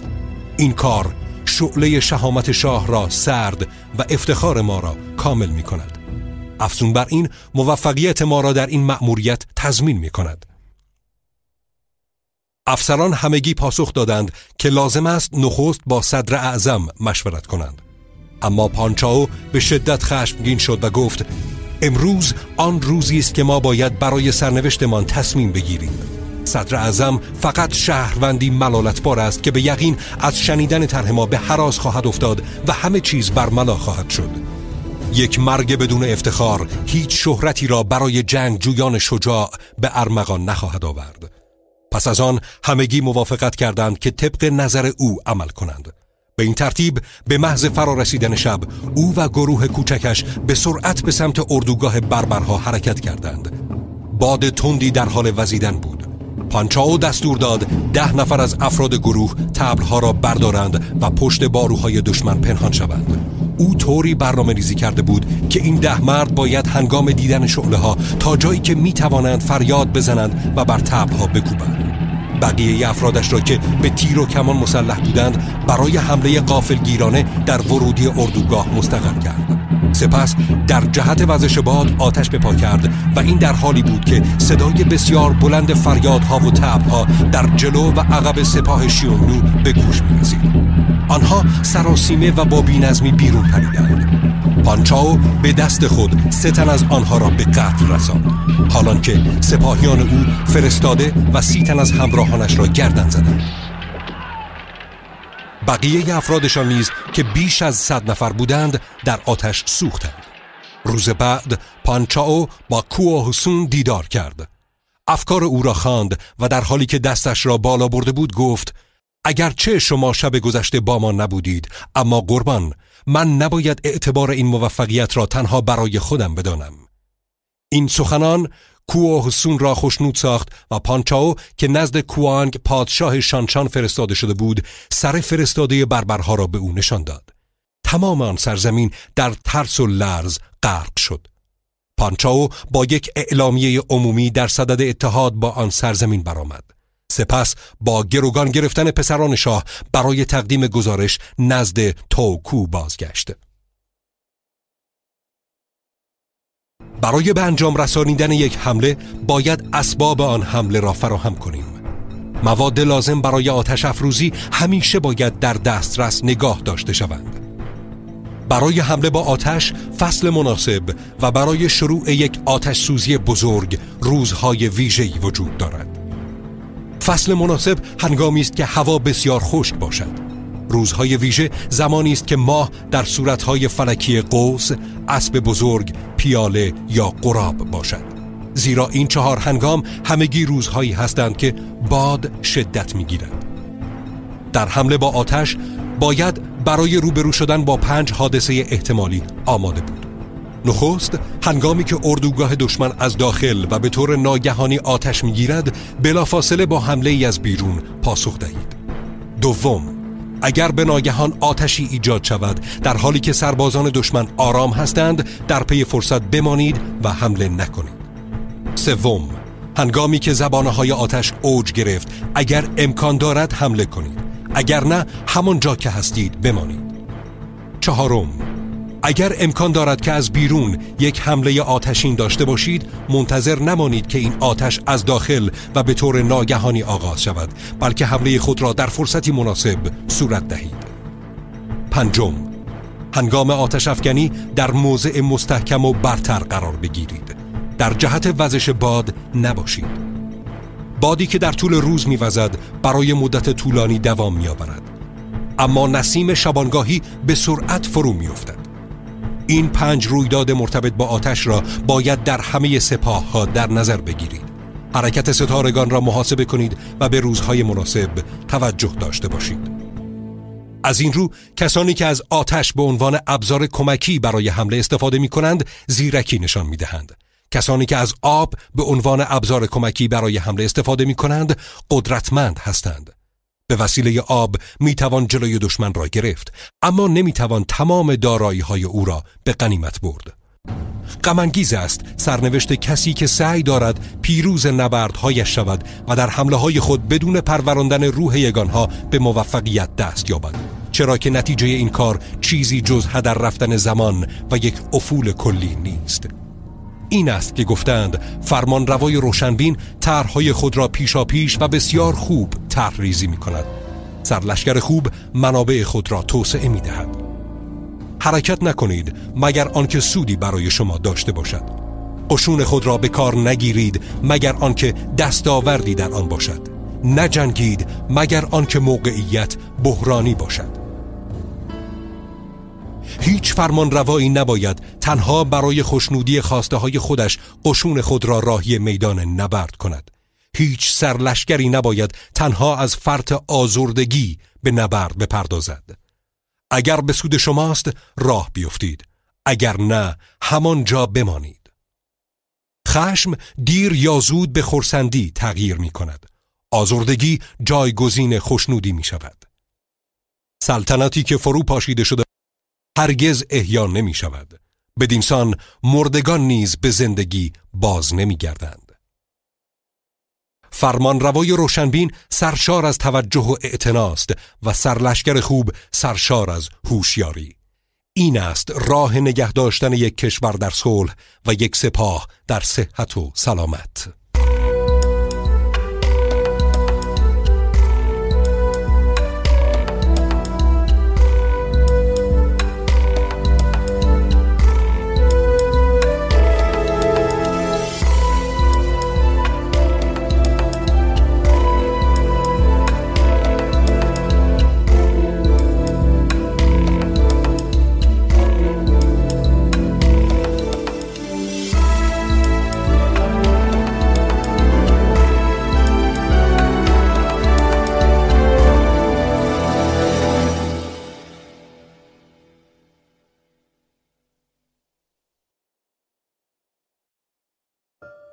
سیزده. به کارگیری جاسوسان. سونتزو گفت بسیج کردن قشونی متشکل از صدها هزار سرباز و واداشتن آنها به پیشروی تا سرزمین های دور تلفات جانی سنگین و تحلیل منابع کشور را در پی دارد.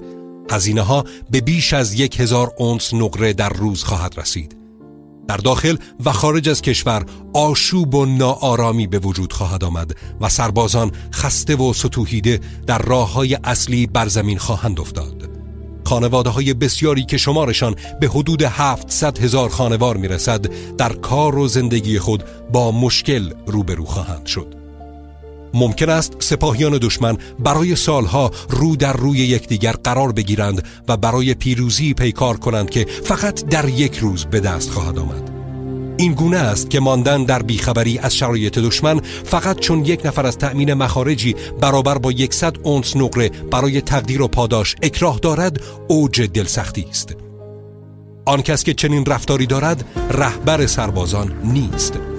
او نه یاری برای پادشاه است نه اربابی برای پیروزی ها از این رو آنچه پادشاه خردمند و سرلشکر خوب را قادر می سازد تا بتازند و فتح کنند و دستاوردی ورای دسترسی سربازان معمولی داشته باشند پیش آگاهی است.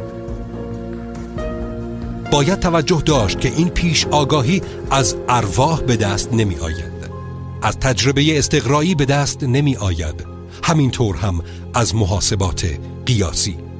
اطلاع از آرایش دشمن فقط به کمک دیگر افراد به دست می آید. می یاوچن یادداشت نسبتا جالبی دارد. دانش جهان ارواح از راه پیشگویی به دست می آید اطلاعات علوم طبیعی را باید در منطق استقرایی جستجو کرد.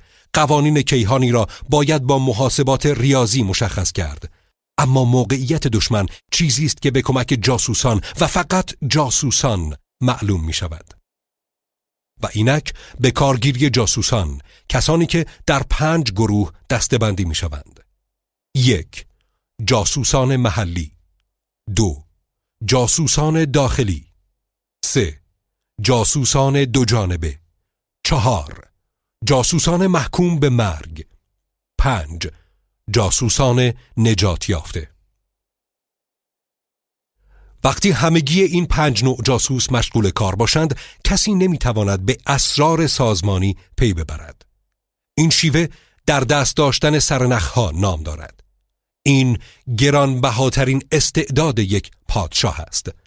داشتن جاسوسان محلی به معنای استخدام ساکنین یک ناحیه است. داشتن جاسوسان داخلی به معنای استفاده از افسران دشمن است. به نظر تومو این افراد می توانند به خوبی به شما خدمت کنند.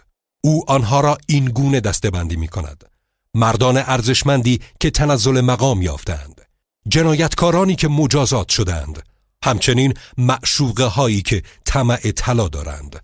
مردانی که از داشتن موقعیت های پایین آزرد خاطر هستند یا کسانی که هنگام توزیع منصب مورد بیتوجهی قرار گرفتند کسانی که برای به دست آوردن فرصتی برای نمایش توانایی و استعدادهای خود به شکست طرف خودی میاندیشند پیمان شکنان بیوفایی که از هر فرصتی بهره جویی می کنند باید پنهانی به افسرانی از این دست نزدیک شد و آنها را با هدیه های گران قیمت در جهت منافع خودی سوق داد. با این روش می توانید به وضعیت کشور دشمن پی ببرید. از نقشه هایی که علیه شما در حال طرح ریزی است مطلع شوید و علاوه بر آن هماهنگی بین شهریار و وزیران او را از بین برده بینشان شکاف ایجاد کنید.